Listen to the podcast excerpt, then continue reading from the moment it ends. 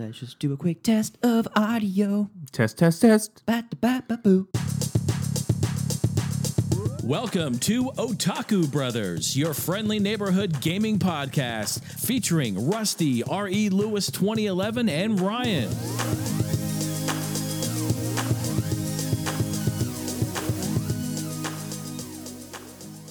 Hello, everyone, and welcome to episode eleven of Otaku Brothers.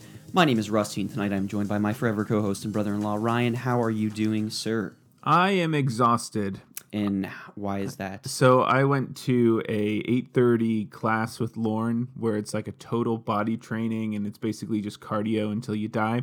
Wow, that sounds very and fun. That's not how they market it because no one would come. Yeah. Um, but that's what it felt like. So, mm-hmm. yeah, I was there with your dad. Yeah, my dad Lauren. does it. Uh, I used to do it back in high school, but uh, I have knee issues, so I'm really hoping that... I think T B C I could do. It's the kickboxing portion that I wouldn't probably be able to do. Yeah, was, T B C standing for total body conditioning. Yeah, um, it was. Oh my gosh. yeah.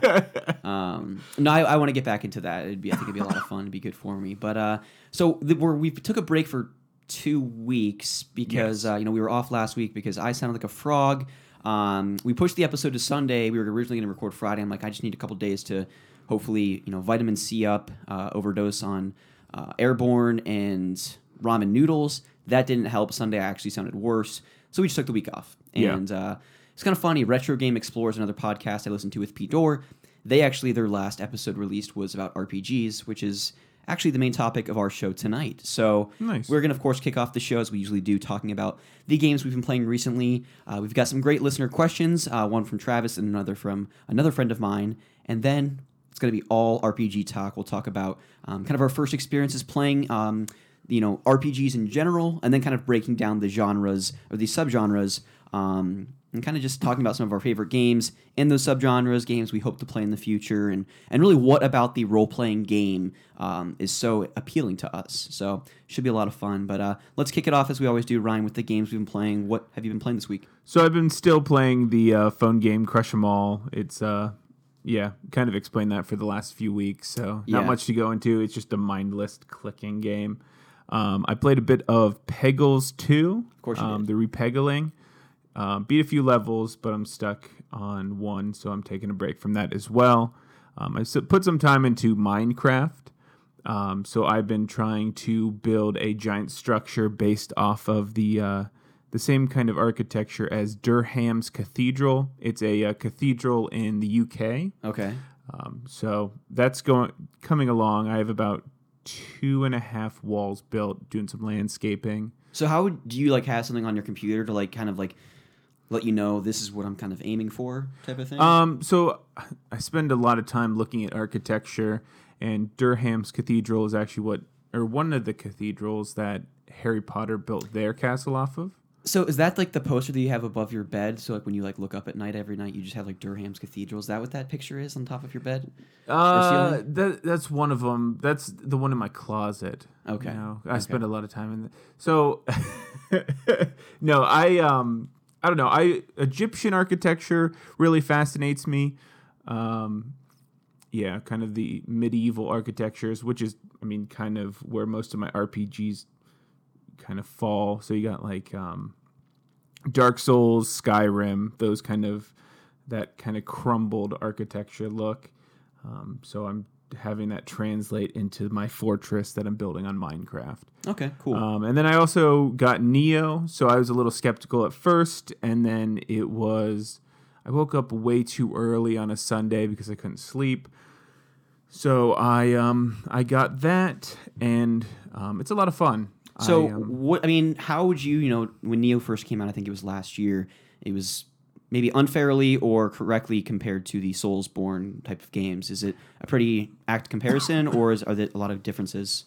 Um, there are a lot of differences, but I do think going off of the like brutal bosses, brutal enemies, that kind of style is accurate in comparison. Comparing mm-hmm. the two, I do think Neo is a little bit easier. I will say the boss that I beat.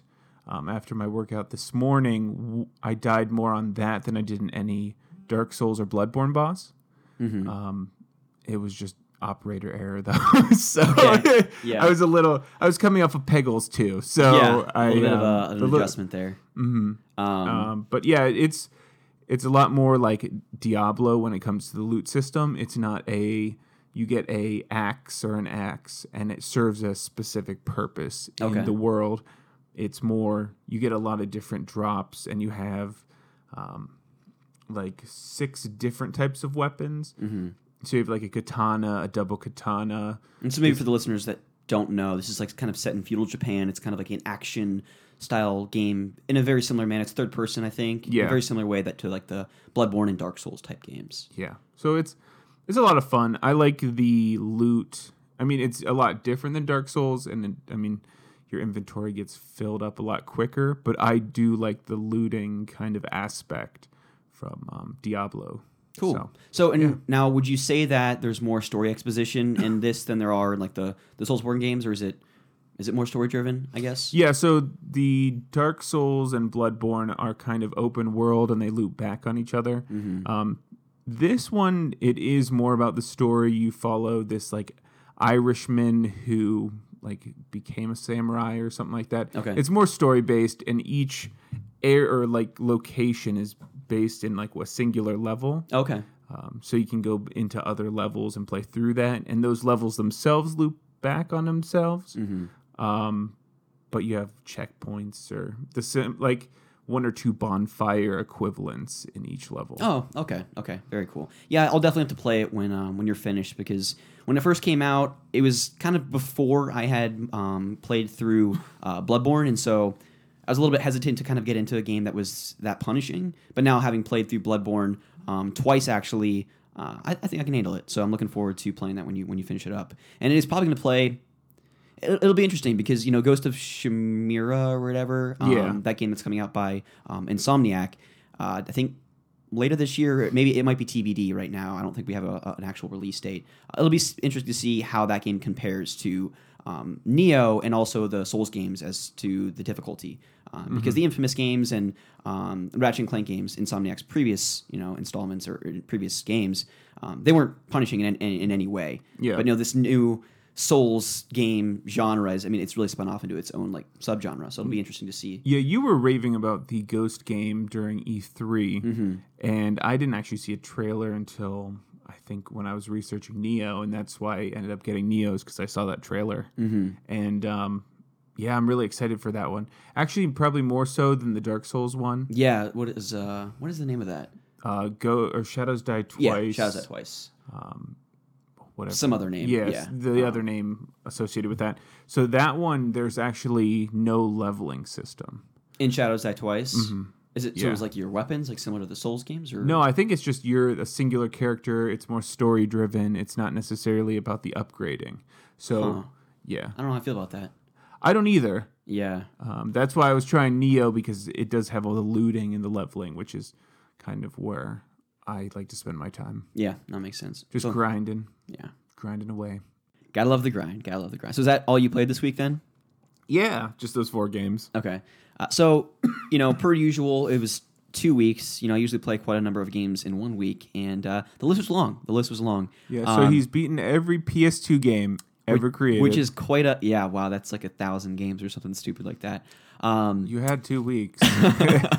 No, so I, uh, you know, really still just dabbling in the P S two and N sixty-four stuff, and uh, I played more Perfect Dark multiplayer, so, you know, I talked about in an earlier episode that um, in the multiplayer, if you create a character, you can essentially kind of level them up from, like, rank t- rank twenty to rank one.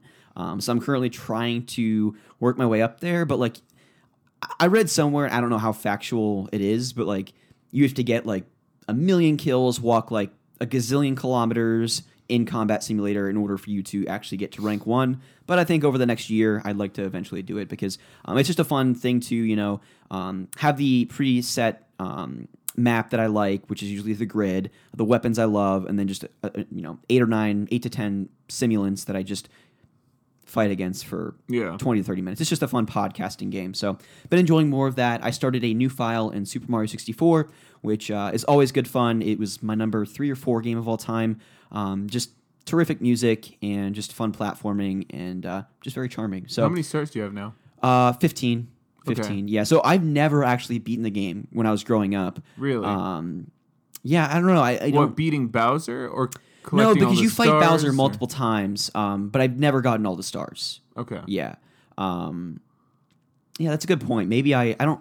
I'm sure you can beat Bowser the final time without having all one hundred twenty because you basically yeah. need to get a certain number of stars to you progress have to, get one hundred. To an area to the castle. Yeah. Uh, but yeah, no, I would really love to do that because it's just such a great game and... Um, having it be in my top ten, it's kind of um, almost insulting that I actually haven't completed it. Yeah, it makes you look lame. Pretty much, pretty much. Yeah. But no, I will someday. It's it's a lot of fun. I'm just enjoying that. Um, the other two games I spent the bulk of my week with were, um, well, one that I'm actually a few hours in now. I'll talk more about it next week, but um, you can expect impressions about Lord of the Rings The Third Age on the P S two next week. Which Wasn't is, that on your list as well? Uh, not top ten, no. Uh, Battle for Middle-earth two. Was on my list. Okay. And that was a um, like a real-time strategy game, mm-hmm. like in the vein of... I know uh, you've mentioned it before. Mm-hmm. Yeah, no, Third Age, um, it really was not uh, recepted so well, or received so well mm-hmm. um, by critics and public. People were just like... Because it originally advertised, I think the back of the box says the greatest R P G since Final Fantasy, which is... Wow, that's a lofty claim. It really is, and it comes nowhere near that, but it is enjoyable for, for what it's worth. It, it's a an enjoyable, somewhat slow... Um, Lord of the Rings turn-based R P G that follows the events of the movie. So expect to okay. hear more impressions next week. But, um, you know, I was watching while I was at home. I was working from home this past week, and uh, I was watching the Harry Potter movies. And, you know, I recently completed Sorcerer's Stone a couple of weeks back, and I wanted to play Chamber of Secrets. So um, I played through that in its entirety, and it's, you know, it's it's it's tough to recommend on the P S two. I'd actually prefer the P S one versions of both Sorcerer's Stone and Chamber of Secrets. Um, just because of some of the um, design choices, the way you fight certain bosses, it's kind of changed in the P S two games. Not that it's bad, but again, I just I prefer um, the P S one versions. But in any case, the games are kind of like basically set up in this day-night cycle. So during the day, you go down to the Gryffindor common room as Harry, and you're greeted by either Hermione or Ron, and they basically instruct you to go to the third, fourth, fifth floor, whatever it might be, for your transfiguration, potions, and defense against the dark arts classes. And when you go to each class, the, the professor kind of gives a little spiel. You kind of enter this dungeon, and the purpose of it is basically discovering a new spell and then using that spell to kind of um, play through certain puzzles and things like that to kind of get to the un- end of this little area. Okay. Um, and then when you wake up at night, you kind of play through kind of the iconic scenes in the movies. So uh, when Crab and Goyle, uh, when they kind of like, whatever they do, they like the Polyjuice potion or whatever, you yeah. know, they... they take their identity and go see Malfoy. And then um, Hermione turns into a cat. Yes, and yes. She, you have to give her, like, yarn balls. Yep, And you have yep. to... It's It turns into, like, Nintendo cats. Yes, that... Yeah, yeah like, cat, uh, the ten cats. Nintendo, yeah, that's it, is right that, there. That's a little mini game. Was that a game, game, or was it Nintendo Dogs? Well, it was originally Nintendo Dogs on the D S, and then the three D S, they introduced both. So okay. It was Nintendo Dogs and Cats, or something like that. Mm. It, yeah. Um, but, no, it's it's enjoyable. So... Um, I played it through its entirety. Of course, one of my favorite things about the games is the music because it was composed by Jeremy Soule, which was the composer for the, the Elder Scrolls games. So, you know, Morrowind and Oblivion and Skyrim, he composed all of those soundtracks. And you really get a, uh, an Elder Scrolls vibe as you're kind of just casually roaming the halls um, and, and Hogwarts. And mm-hmm. it definitely changes when, you know, prefects or professors spot you at night. Um, the music gets more intense in a very similar way. Da-da-da. Yeah, da, da, da. Precisely. Uh, no, it, it's, it's Ron. yeah, no, it gets very similar to uh, the Elder Scrolls in that regard. Um, another fun thing about the game are the Quidditch matches. You know, every, you play through, um, you play each of the teams. You play Hufflepuff, Ravenclaw, and Slytherin is the final match. Mm-hmm. Um, but yeah, so that Quidditch is always fun. You know, I actually have the the um, the Quidditch World Cup game on the P S two as well, which is a lot of fun. I mean, it's it's crazy that they were able to f- to kind of essentially fill a sports game or fit a sports game into an already fun kind of adventure game. Mm-hmm. Um, so I'd really recommend these games. The third one, Prisoner of Azkaban, um, at least from my memory, was my favorite growing up. But uh, like movies-wise or book-wise? Well, certainly movie. It is my favorite Harry Potter movie. But game-wise, too, I felt like I had the most fun playing through that. But um, really, I think one through three... Well, it's basically a kissing simulator. Yes, and you punch Malfoy. At one point too, yes, and that, and yeah. you, you ride uh, Buckbeak. So, oh, nice! You actually do. I'm not kidding about that. You do ride Buckbeak. That'd be cool, um, which is fun. But uh, so yeah, that I really had a good time playing through that, and I'll be probably playing through Prisoner of Azkaban sometime later in the year. I need to take a break. Um, and the perfect game that was a break from Harry Potter was a game that Pete, it comes highly recommended from Pete. He talked about it um, when he was on the show for episode nine. And it was a game that, you know, I walked into a Game Crazy back in, uh, must have been two thousand three, because I was ten years old, I, I think. And uh, I came across this game with this, um, it, it, you know, this this young man's face was on it. He looked somewhat similar to Link, and he had this, like, glowing light in front of his face. And it was called Dark Cloud. And it, it just visually looked appealing. The back of the box, you know, quotes it, and pictures. It just it looked interesting to me, and I'd never heard of it up to that point. So I brought it home, and uh, I just didn't like it. I really um, could not get into it. There were just systems that in the game that were not well explained, and I kind of just was left to my own devices and game facts dot com, and I didn't have the patience to learn the complexities of the game. So I turned it in and got rid of it. But, you know, now, you know, Pete having highly recommended it, I figured now is the perfect time to give it another chance because it's been kind of digitally remastered for the P S four graphically um, and some of the gameplay designs as well. And I downloaded it on the P S four, which was on sale a couple weeks ago for like four bucks, I think, four fifty, whatever it might have been. And so this game basically is um, a roguelike R P G in the sense that the dungeons that you go into are procedurally generated. Each time you go into them, they're different, which is really unique, especially for a game that came out in two thousand one. I mean, the, the genre dates back to, like, old-school P C games, but um, to have this, like, three D, three-dimensional world um, kind of built by this, you know, this developer called Level Five, which now, you know, they've made games like um, the Ni no Kuni series and White Knight Chronicles and even now the the Yokai Watch games that were released on three D S. It's essentially rivals Pokemon now in Japan, if not bigger. Yeah, than, is that the weird one with the ghost yeah, things? Yeah, yeah. Um, I never played them, but I... I don't know. I feel like they'd be interesting. Yeah, uh, I think when you were telling me what podcasts were, you were trying. You were like, "Hey, we should do a podcast." You were like, "We listened to one, and that was one game that oh was yeah, on that we were listening to um, Ludo Wave Radio." So that's like sure. yeah, T V and Lust uh, does that podcast. Yeah. Um, so I had no idea what you were saying with T V and Lust. I thought it was T V N, like T V N was a name, oh. and like T V N had some lust. Oh, and I was like. That T V N is such a weird name. And then I was like hunting around and I was like on Pete Doerr's YouTube channel because I was like, oh, what what does he have before he came on our thing? Yeah.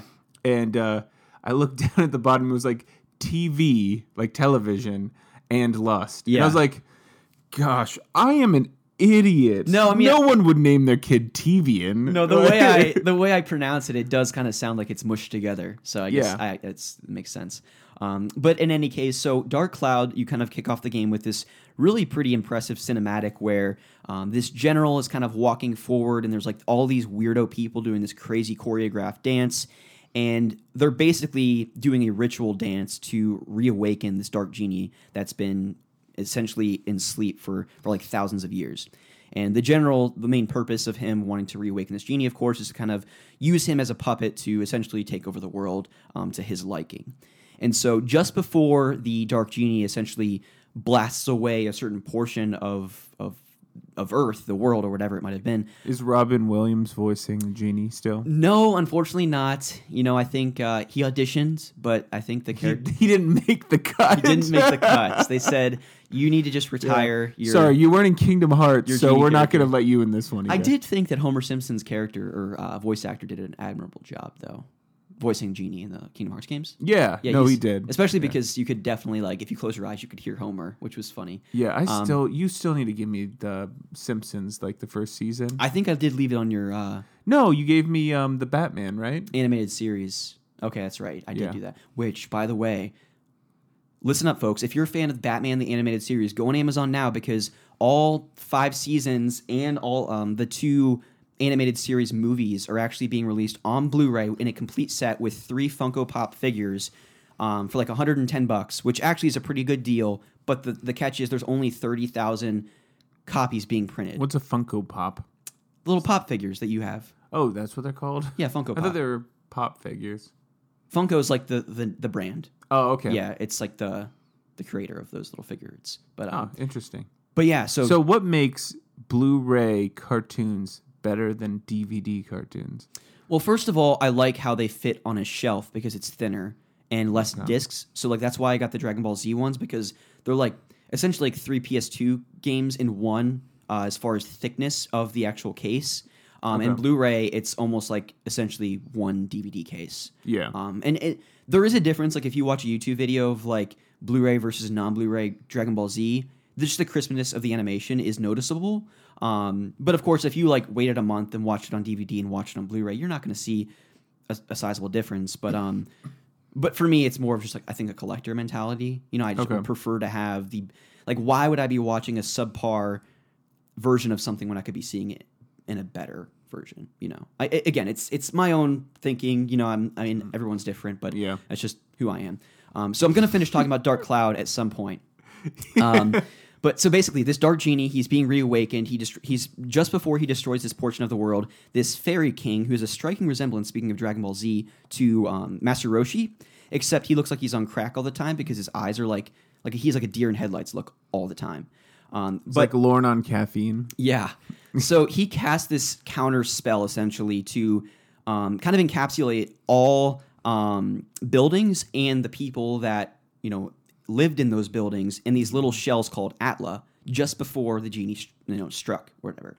And so he does that, and they're essentially in these, they're, they're placed into these dungeons that you eventually visit. And so you, as this young boy named... What's so, like, the Pokeballs that are capturing these, like, locations are put into... Where are the dungeons relative to the Atla? Uh, well, the Atla are within the dungeons. They're essentially, like, little floating orbs that, that, you, that, find. that you find. Yeah. So then where, where are the dungeons in the world? So I'll, I'll get to that. So okay. you, the game starts, you play as this young man named Toin, and you kind of walk into your village, Norrin Village, and you go and visit the mayor, and he basically kind of explains the circumstances of what's happened, that everything's been destroyed, and he kind of instructs you to go to this nearby dungeon called, uh, like, Dark Bat Cave or whatever, this cave. And and when you go there, you're greeted by Master Roshi, and he essentially... By get, Alfred as well. Yes, Alfred is there, um, in, in, in a tuxedo. Robin, in a tuxedo. Yeah. No, but... So Master Roshi essentially gifts you this like little thing for your wrist that allows you to open these little Atla orbs. And you kind of progress through these different floors. Or a Pokedex. Pretty much. It's pretty much a Pokedex on your wrist. Um, and it allows you to open the Atla. And so the gameplay loop is essentially going through the different floors. There's like anywhere from fifteen to twenty floors for each dungeon. Okay. Um, and as you open up these little orbs, you unlock buildings, people, shops, trees, rivers, whatever it might be. And then once you exit the dungeon, you go back and essentially recreate the village that once was. That's pretty cool. And what's most addicting about this game, I found personally, is once you kind of place the townspeople in their homes, you go and talk to them and figure out um, what else they need for their building to essentially recreate it to its its fullest form. So if you're talking to, to a, a shop owner, he's going to need a sign, he's going to need barrels, he's going to need whatever he needs, okay? Um, so when you're placing buildings and stuff, is it like a grid-style pattern, or yeah, how does so that work? Yeah, so you kind of like press a button on your controller, and it takes you to like a bird's-eye view of the village, mm-hmm. and then, then you kind of have this inventory of items and buildings and stuff, and each building has like anywhere from three to six little slots where you essentially place um, the people... the the logs, the towers, the whatever belongs to that building to to restore it to its original form, essentially. Okay. That's kind of cool. Um, but what's also fun is you can talk to them and ask, like, how would you suggest, not only should I build your house, but how do I recreate the village itself? And they'll tell you where they want to be strategically placed in the town. So it really becomes this almost like sim building thing to kind of create the ideal version of the village. Mm-hmm. To, that makes to, them seem more alive. When yeah, exactly. They're like, oh, well, stuff. I prefer to be near the fountain so I can, you know, get water for um, making food or whatever, mm-hmm. or do laundry or whatever. So, so that in that sense, it's really fun. But um, you know, it's an R P G in the sense that, um, and it's also unique and not like most in um, in that you don't actually level up your character. You don't have experience points necessarily for for your actual character. You actually upgrade your weapons, so it kind of bar not borrows I guess it maybe Dark Souls borrowed from from uh Dark Cloud. Whoa. Because you you get different weapons and you actually level them up. They get experience as you kill enemies, and then you can essentially plus one the, the yeah. weapon up no, it's, to, a, it's a cool mechanic, up to plus whatever. And you also have like elemental Um, attributes that you can attach to the weapon too, like fire, water, wind, mm-hmm. thunder, whatever it might be. Um, so that's kind of what I found to be most addicting. You know, you go into these dungeons and you essentially level up your weapons. You restore the town to its original glory by finding all of these, these uh, you know, things. But a word of caution, you know, this game, I've kind of really talked it up, but I do kind of have, a, have, have need to have a caveat here that it's not for everyone.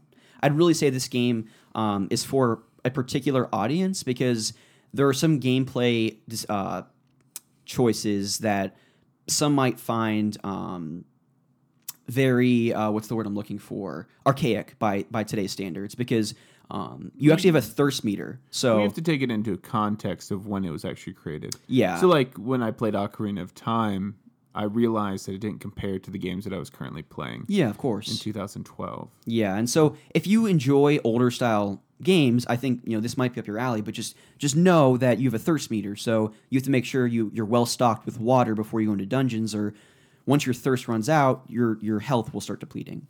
And then also, kind of the the, the big Um, thing that might deter people is that your weapons actually break as well.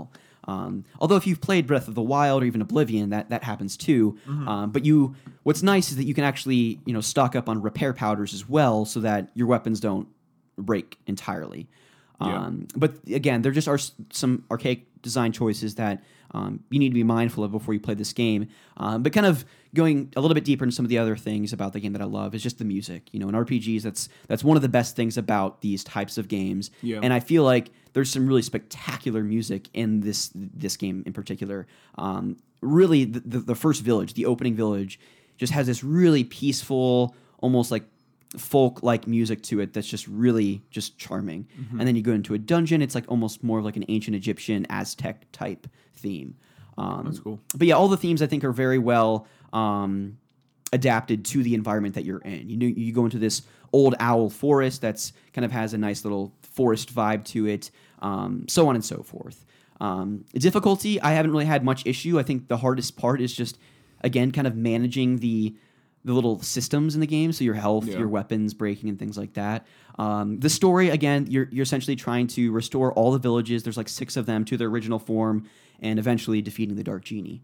Um, so how far uh, into your restoration? I'm about thirty-five hours in. Um, I'm on the fourth location. Okay. And uh, I'm hoping to finish it up next week to kind of wrap up my my gameplay impressions. Um, but it was funny because, you know, I talked about the Third Age being compared to Final Fantasy earlier. This was originally advertised as a Zelda killer, which mm. really doesn't have any similarities to Zelda other than the fact that Towen, the main character, actually kind of looks like Link from... Um, he has very pointy features like Link did in His facial Zelda. features look very similar to Link from, I would say, like maybe Twilight Princess, sort of. Um, if Twilight Princess came out in like the year two thousand on the P S two, it kind of, like, okay. it, he definitely looks a little bit younger or whatever. Yeah. Um, and also, his voice, like, when he's fighting characters, and when you come one-on-one, it's, like, you know, it's third-person yep. view. When you come across, like, uh, a bat or whatever, the lock-on system and the way the character moves and strikes the enemy with his sword is very reminiscent of Zelda. And he also, he's like, yeah! Yeah, he like makes noises very much in the same way as Link would. Scared me. It probably scared the listeners too. I'm sorry. Jeez. Oh my uh, gosh. But uh, but yeah, no, I'm really that. enjoying Dark Cloud, and the second one came out as well. I think just a few years after the first, and uh, apparently it improved upon just about every aspect of the game. So I'm looking forward to playing that, but I'll probably give it like a a year or so before yeah. I, I play it, just because I I don't want to burn out, and I definitely don't want to taint Uh, my love for the first one that I have now. So yeah. really enjoying Dark Cloud. I definitely would recommend all of you guys to give it a try on, on definitely try on P S four if you have one, because um, it's pretty cheap and graphically it looks better, and you can have trophy support. If not, you can get on P S two for less than ten bucks, but definitely highly recommended. But with that said, let's go ahead and get into listener questions. So we got two questions this week. Travis coming in strong as he usually does, writing into the show, and uh, another good question too. So let's open up Travis's questions here first. He says, hi there, Rusty and Ryan, and Lauren, if you are making regular guest appearances. Not this time, Travis. Maybe next time. Yeah, she's quarantined. Still playing Hollow Knight. It's huge. Also, to answer your question from the last podcast, I'm a WALL-E fan. I found this only enjoyable, though. I found it's only enjoyable, though, if I'm in a particular mood. The blatant messages of environmental care and consumerism aside, it's really more of a movie about childlike discovery, and you have to be in the right mindset for it. I find it's enjoyable for me if life is particularly stressful, because it helps me calm down and see the big picture. If I'm feeling pretty chill, uh, it's kind of boring. So, yes. Thank you for writing in, Travis, and giving us feedback on that. I do want to watch WALL-E again. Um, I don't know. The first time I watched it, I got about halfway through and I kind of fell asleep. So that's kind of in, indicative of my, my... It really kept your interest. Yeah, exactly. No. Um, I don't know. What do I you just feel? need to start watching yeah, it. Yeah, you never... I, s- I've only seen commercials and it looked like it'd be a normal Pixar movie. Yeah. Um, and just for checking the box of watching all Pixar movies, I need to see it. Yeah. I, I mean, just, I didn't see Toy Story three for the longest time. I didn't see it in theaters. Yeah. I didn't see it until like my mom bought it for me for like Christmas. Yeah. Which is crazy. It was like crazy to me. Yeah, my R A from college had it on a external hard drive, and he's like, "Hey, here." I feel like there was just a time like in college where I just didn't see movies, and which is crazy. Yeah, because they're like thirty bucks. Well, and we had a like uh, we had a movie theater like where we were that was super cheap, but like yeah. I just uh, I don't know, like I just never made time for it. Plus, there was a time when I was in college I didn't have a car up there, you know, whatever. But like um, I never saw I didn't see any of the Hobbit movies in theaters. Yeah, we saw them with uh, Tim and Matt when they were still here. Okay, yeah. So you saw all for, three. For the first two, we saw with them, and then yeah. Okay. Um, you finally saw them though, right? Yes, I have them all, the okay. extended editions, and I've watched them. And I actually, despite most people's opinion, I actually love them quite a bit. Okay. Um, are they great? No. Are they Lord of the Rings original trilogy? Absolutely not. But I, I really did enjoy. What do them. you give them? Um, I mean, the last one I think is absolutely phenomenal. I mean, I think that final, that arc where, you know, they're fighting is just, yeah, that's like a nine five for me. Wow. Um, but like some of the other movies and how they're drawn out, I would say like seven-ish, seven five. Okay. Um, yeah, somewhere around there. I yeah. mean, I think a lot of people didn't like the liberties that, liberties that they took. I actually enjoyed Legolas doing his I don't thing. care. Put more Legolas in everything. Yeah, like I really loved that, seeing his dad and just that. Them kind of having these disagreements and stuff like that. I thought it was fantastic. And bringing um, uh, Evangeline... His eyes changed, though. Yeah, I that was... context. That was weird. A little strange. But um, having Evangeline Lilly as like an elf and yeah, she fell in love with the one of the dwarves. Girl. Yeah, I thought that was cool. I, I mean, whatever. Or the wasp or whatever she is now. Yeah, she's a million things. She's kind of... Her career's kind of taken off. But um... Yeah, it started at a low point with Lost. Yeah, for it really seven did. seasons. We can only go up from here. Yeah. Dude, what a crappy show that was. No one liked that. No, I love Lost. Uh, any excuse I get to mention or talk about Lost, I will. Um, but okay, so it was funny because I remember you and Lauren were were kind of uh, late bloomers to the to the Lost show. You guys didn't watch it until college. Well, I originally, I think it was back in eighth grade. I liked this girl, and she had, she's like, "Hey, um, I, I watch I watch a show," and I was like, "Okay, cool, whatever," and. Um, She it watched was a show. She she's watched a, a show. She's a special girl. Yeah, How'd you let no, her get away? It, it, there was a lot of bond there. With, but like I watched the first episode, and there was like a plane crash, and then there was like a polar bear, and they were in a jungle, and I had no idea what was going on. And then by like episode three, I was like, "Hey, are they?" And then I guessed kind of the entire premise for the entire series. Yeah, but I don't know. Like, but like.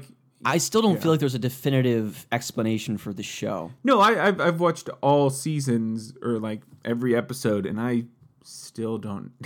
Yeah, I mean, I went on, you know, line, and yeah. I mean, I've gone through the show I think three times now, and I've read multiple wikis, kind of, you know, further explaining some of the plot points and mm-hmm. mysteries behind the show, and. And there's still stuff that I think the creators really leave a lot to interpretation, which I think is good. Yeah, I think it take it would take me like. two times or three times total watching through the entire thing to really pick up on stuff. Yeah, and I'd like to go through it again. You know, it's funny because... Like the Dharma stuff and like seeing it. Yeah, there's just a lot there. I almost said DARPA, which is very different. No. We have the government creating weapons. No, but... um, on an island. It was funny because, you know, like part of me wishes that I was like you and Lauren, that I could just... binge through the entire show, but then at the same, because it was excruciating to wait week to week, because I watched every episode from pilot to final episode live, uh-huh. um, or D V R'd or whatever, but I remember just rushing to lunch every day in like sixth, seventh grade, and just talking with one of my buddies, Trevor, about it every single day, and just dissecting the entire episode, and like, I, I think there's something special about seeing something when it's when it's first out, because then the hype around it is just so real. Yeah. Um, because but, everyone's talking about it. Like, even The Walking Dead, you have, like, what is it? The Walking Dead show after The Walking Dead? Talking Dead? Well, there's that. Yeah. Oh, yeah. Okay. I know you're talking. Yeah. Mm-hmm. I mean, when I watched that originally when it was coming out, th- that was a huge thing. There was a lot of hype. Yeah. Yeah. yeah. Well, yeah, definitely. And uh, another show that I'm kind of glad I waited for, because um, it just would have been really difficult to wait week to week as well, was Breaking Bad. And so when I was on my internship, I binged through like four and a half, I think there's six seasons. So I binged through like the first five, and then I watched the last season as it aired, which I wouldn't have had any other way, because um, that would have been really tough to wait week to week as well. Um, yeah, I know Lauren and I saw the finale when it came out. Yeah. And uh, we were in my dorm room with Rick, and oh, it was exciting. Just how they wrapped it up and everything. Yeah. Yeah, no, it's um, it's super special. I think, in my opinion, it's the best ending to a T V show I've ever seen. Um, the wow. last ten to fifteen minutes, I think, is some of the best T V I've Not ever watched. Not How I Met Your Mother? I've never even watched that show. Okay, I heard it's really bad. I heard too. I, well, I heard I heard the show is okay. It's, a lot of people love it's it. It's the fin- season f- or series finale. Yeah, the last sucks. episode was not very good. That they had um, to like remake it, and it's tough for especially for a show that was how that, that show was like nine seasons long. Like, how do you mm-hmm. wrap something like that up? Um, but I feel like Breaking Bad, they literally tied every knot together, and there was nothing left up to interpretation. Did you see all of Friends? Yes. Did it wrap up well? I thought so. I, I've never seen every episode. So yeah, I don't... no, I think it's good. Okay. Um, but then there's shows like That seventies Show that I feel like just overstay their welcome, and then yeah, I never really Topher got Grace, into that. Ah, I love That seventies Show. Early early seasons are great. Yeah. Um, but you know, getting getting back to like what we were talking about, waiting for shows to come out. I think I'm just gonna wait until Game of Thrones is all released at this point, because mm-hmm. I haven't started, and I feel like that's a show where I just need to take like a week off of work and just watch all of it. Oh, easily. Yeah. Yeah, because in college I did like three seasons in two days. I did go to class because I was a good student, and yeah, I did uh, do all my sure. homework, but I just didn't sleep a lot, and it was totally worth it. I mean, yeah. there's the Mother of Dragons. Come on. Yeah. No, it's it's everything about that show I want to to watch. But uh, speaking of uh, things that are completely unrelated to things, because uh, we totally went off a... Tr- Yeah. completely derailed there. So sorry, Travis. Um, he said, I thought of a few fun questions. How far did in the question? Did we even get into the question? No, we did not. we did not. Uh, he said, I thought of, of a few fun questions that seem... All right. I thought of a few questions that seem fun. Okay, I thought he said fun twice, but I'm just struggling to read today. That's all right. Number one, Kingdom Hearts is such an interesting mashup of Final Fantasy and Disney, two entities that would otherwise seem unlikely to meld together. Are there any other unlikely mashups you'd love to see played out in a movie or video game? Um, so for me, I'll go quickly because I, I know you have a, a little bit of a list. Um, there's really only one that I can think of. That I've, I'll go quickly because I have one. yeah. Um, but uh, no, yeah. The, the one that I'm thinking of, um, maybe before I talk about that, I'll talk about some of the mashups that I do love. So like Marvel versus. Capcom, I think is really cool. I think it's an excellent fighting game. Um, the first two, at least in the arcades, were great. Um, and on the Dreamcast, I didn't... I got the third one, actually, I have like the limited edition on Xbox three sixty with like this little really amazing steel case. The artwork on that's fantastic, but um, the game itself isn't really great. Um, what other crossovers are really fun? I mean, of course, Kingdom Hearts, Smash, S- Smash Brothers. I mean, that's like the definitive video game crossover. I mean, that's mm-hmm. everything you could ever dream of. Um, but the one that I- I'm kind of thinking of. Um, It really just takes what something that already exists and kind of putting another name on it. So I actually really enjoy the Hitman games, um, particularly the the P S two games earlier on. I didn't, I haven't played. Um, I played Absolution, I guess, the newer one, but I haven't played the the one on P S four and Xbox One. Um, but I would love to see a John Wick Hitman game. Yes, because um, I feel like that movie is well, Keanu Reeves is great, but I. Keanu Reeves was just so perfect for that role, and those movies are so great. Uh-huh. I mean, it's like essentially Born on speed. Like, it's just yeah. a much more intense. The Born. New Borns. Have you seen the newest Born? I didn't see the one that's like literally called Jason Bourne. I watched like half of it, which I was enjoying, but I think Lauren and I were watching it really late at night, and I ended up falling asleep or something. Okay. Was it any good? It was good. Yeah, I did enjoy it. Okay. Um, I so did that's not, the one with Matt Damon when he returns. He returns. I did not see the one with Jeremy Renner, which was like...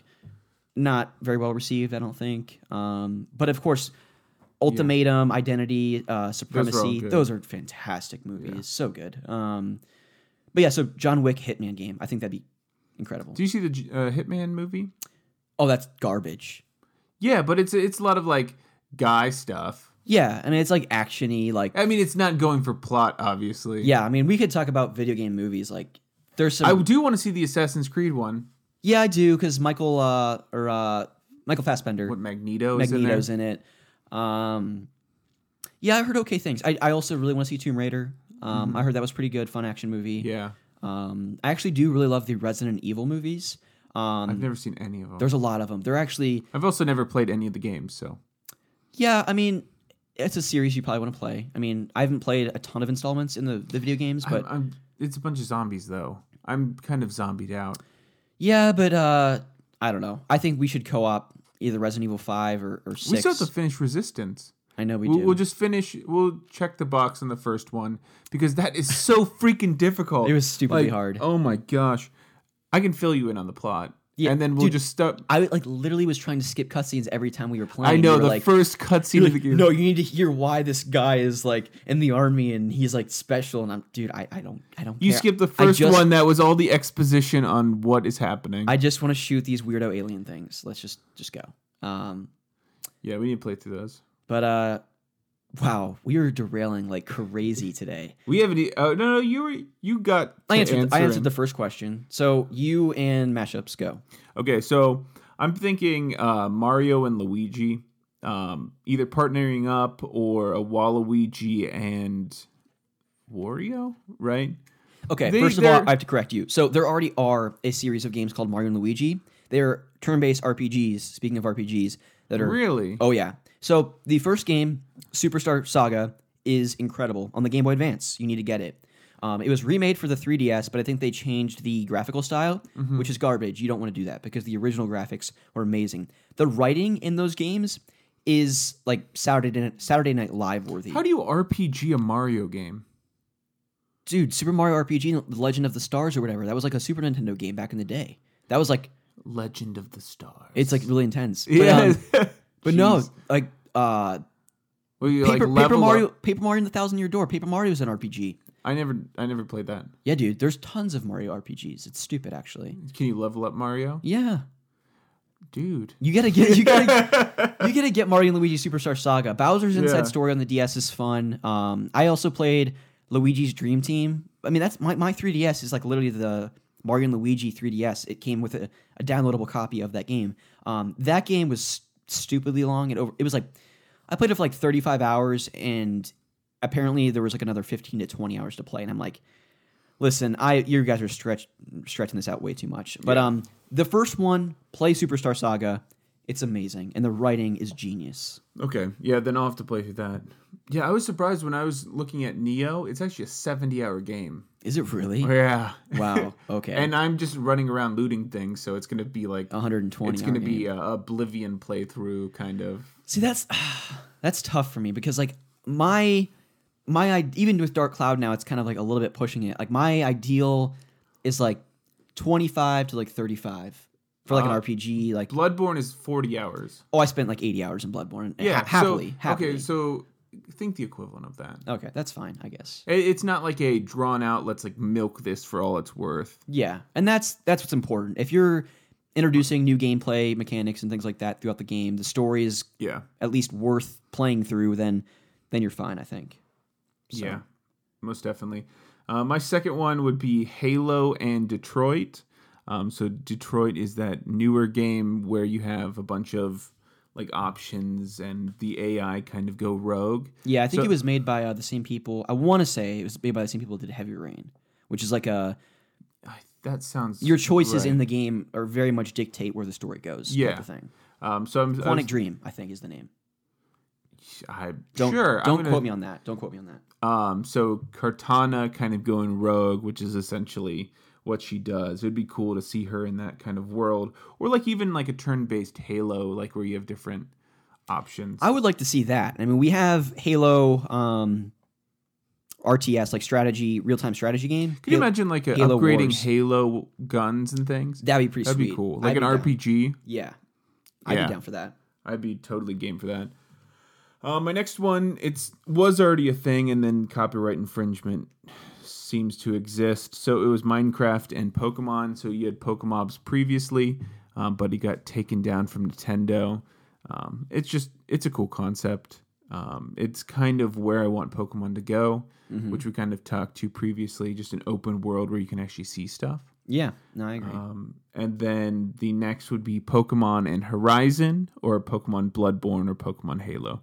I would so, love to see like just a really darkly grotesque like Gengar like boss that's like melded with like other weirdo Pokemon. Yeah, just think of how terrifying, like you come around the corner and you have like this robot Mewtwo in like his armor, or like you have, I mean, all those things are stupidly ugly. Yeah. Like if you put them into realistic, like in DeviantArt or on uh, Pinterest, if you search realistic Pokemon, they're gross. You sent me some today, and I did. I did send you some today. Some of them Instagram. Were cool. Like I loved Onyx, and Meowth was, I guess, kind of cute. Uh, but yeah, the Gengar one was just like, Ugh. I mean, haunting. I mean, not to you know, it was, it was really weird looking. Yeah, if you look at Haunter as well. It's, yeah. Oh, it's just they're really freaky. Yeah.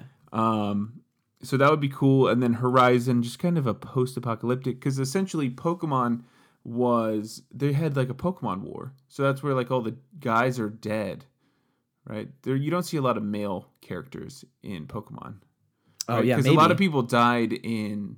I mean, even Lieutenant Surge was a lieutenant in the Pokemon kind of army. Okay, I need so, to read up on the, the lore of Pokemon. Yeah, apparently. So I think a post-apocalyptic, and it's post-apocalyptic because the Pokemon War took place. That'd be pretty, and pretty sweet. It was basically the everything was bombed based off of Pokemon moves and things back to oblivion.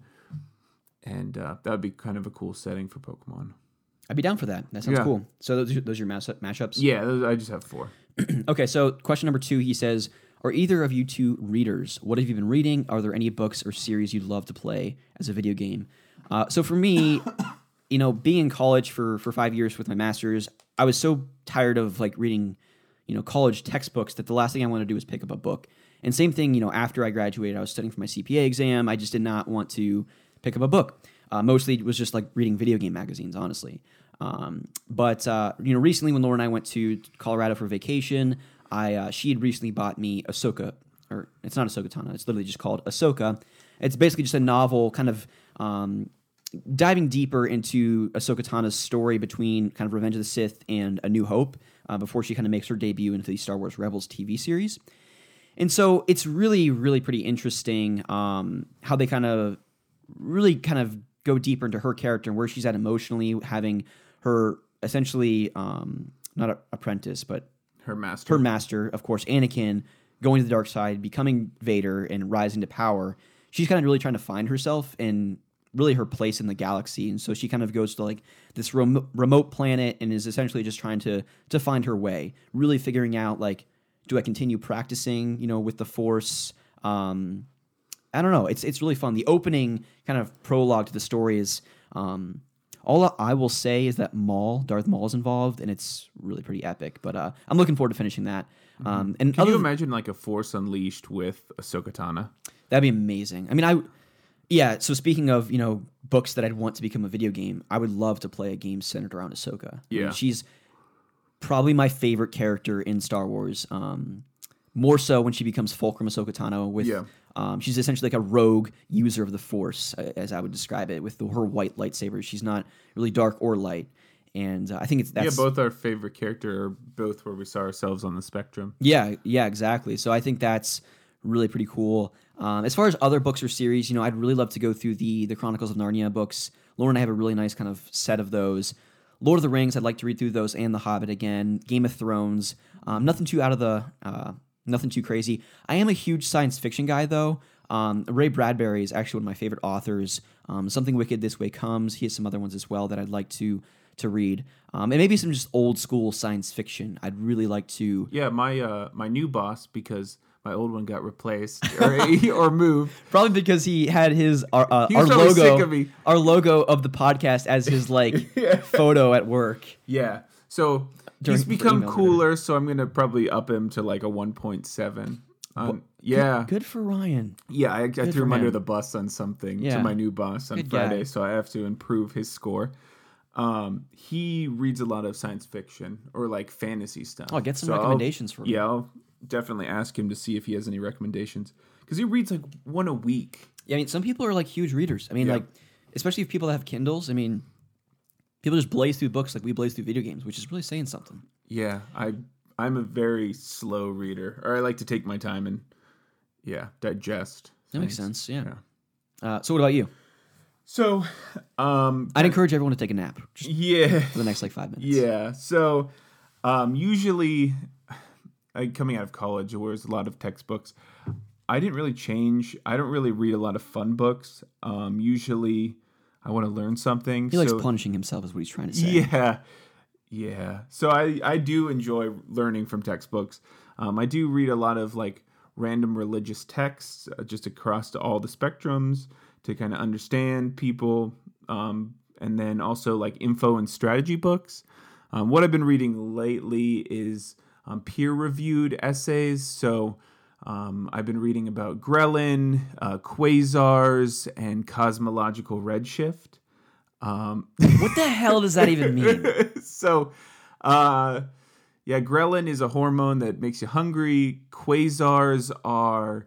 Um, giant like black holes that ha- are like a million times the mass of the sun that have um, an accretion disk of basically plasma, and they shoot like these death rays of energy, which is pretty cool. And then uh, cosmological redshift is basically the stretching of the wavelength of light and radiation between farther objects opposed to closer objects. Of course it is, yeah. Yeah, everyone knows that. So like, it's basically. Did I learn shift... that in first grade? Yeah, it's like the shift of the uh, visible light spectrum based off of things further away. Um, yeah, so I. Besides that, I'm kind of trying to move into actual books because I have an empty bookshelf, and reading articles online doesn't fill up that bookshelf. So I got a uh, Robert Greene book. It's called The thirty-eight Laws of Power. Um, I mean, if you look at How to Make Friends and Influence People by Dale Carnegie, it's similar to that, um, but it goes, it takes a different route. It's more ruthless than that, I'd, I'd say. So it looks at like laws and the strategy of gaining and holding social power, and they kind of go into like a thou- couple thousand years worth of examples. Um, it kind of takes psychology and helps understand people. And like one of the examples that they were going into was like, don't screw over your master, or like the person who you're in charge of. Yeah. And um, I guess I did not go into it. Basically, this uh, finance minister was like, yeah, I'm going to throw a party for this king to show him that I deserve a higher position of power. And the king, King Louis the fourteenth, took that as a challenge. And took it, the people liked him more. And he ended up throwing him into solitary confinement for the rest of his life. As one does. So, and then the new finance minister that he promoted threw really boring parties.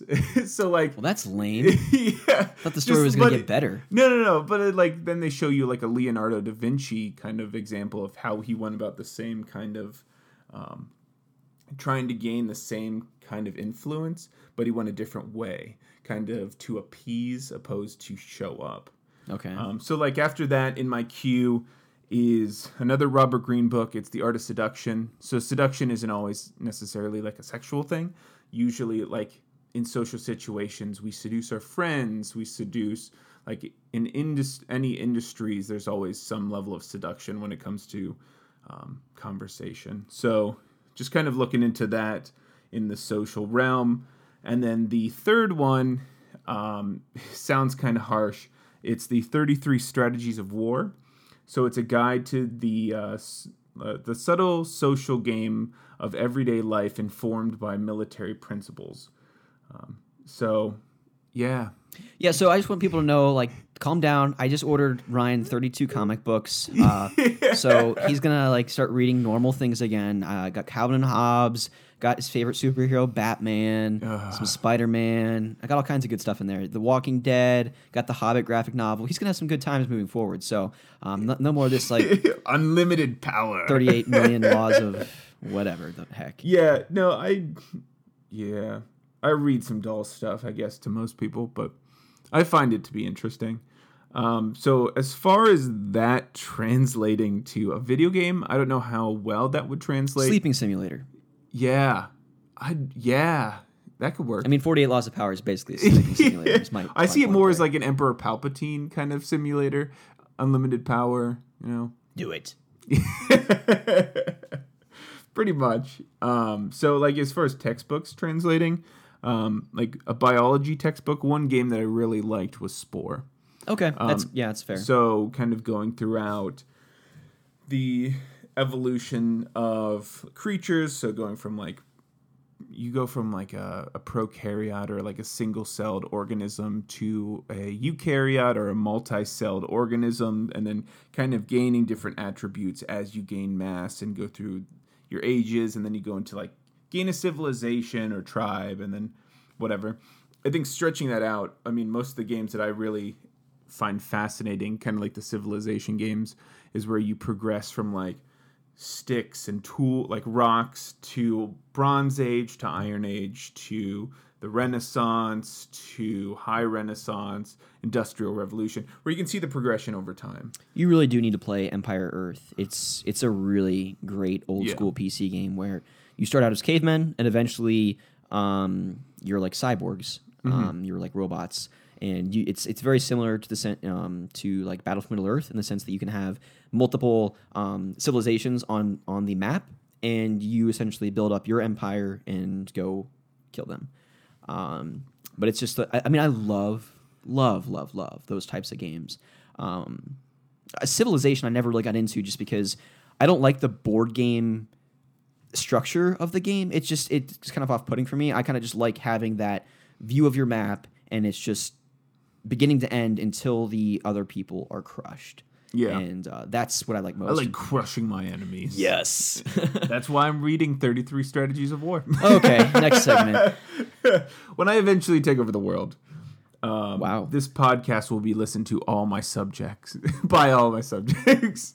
Okay, taking a dark turn. Yeah, uh, the other one is kind of a, it's the book is the Necronomicon. It's a Lovecraft book that kind of goes into short stories of, I mean, of monsters, essentially. So okay. I think like a Supernatural, even like Supernatural as a game, like the T V show um, on Netflix. That. Yeah, but it's you're just hunting different monsters besides like vampires and things. It's there are these really abstract kind of stories and creatures. I mean, going from like tiny things that you would be afraid in your closet to things that like devour universes. So that's kind of a colossal difference. Yeah. Two vastly different sides of the spectrum, but yeah. it, I think that would be a cool kind of hunting creatures. I mean, I don't know how it would be set up, but it'd be cool. So basically the, the moral to this story, folks, is that I need to read more and Ryan needs to read different things. So. yeah. Yeah. But enough about books. We need to get into the main topic of the episode, which is role-playing games, a genre that Ryan and I uh, probably find uh, it's probably our favorite, honestly, in all video games, I think. Um, yeah, I think go. I went through all my P S four games that I have, and most of them are R P Gs. Yeah, so I mean, it's a genre that's you know well loved uh, among the video game audience uh, for good reason. And so I kind of want to open this up by basically just saying that um, Ryan and I aren't going to get into the minutia of what is an is and is not an R P G, because I think the definition has really been obscured over the years, especially with games like, you know, Zelda has really incorporated some R P G type mechanics that you would typically see. God um, of War as well. Yeah, and so like we're not going to get into like it's a philosophy question at this point. Yeah, we're not going to get into it. So we're just going to kind of be or not to be an R P G. Yeah, it's just not worth, you know, arguing about or debating. So if Ryan talks about Zelda as an action R P G, I'm not going to get mad because I mean it technically is Breath of the Wild, I would say. Mm-hmm. Um, but so really what we're going to kind of do is just talk about the first R P G we played, um, our first experience, and and when we maybe even knew that we were playing this thing called like an R P G. Um, like when did we have that kind of realization?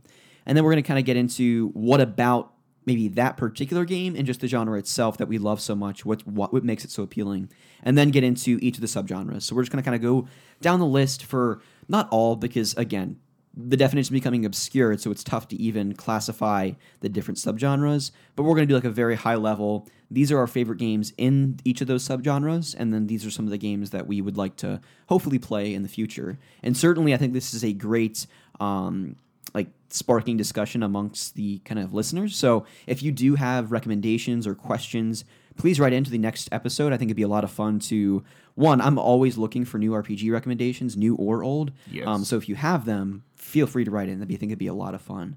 Um, with that being said, Ryan, why don't you kind of talk about the first R P G you played and, and maybe when you had that realization that you were playing a, a role-playing game? So I think the R- first R P G that I played was The Lord of the Rings, um, Return of the King on Game Boy Advance.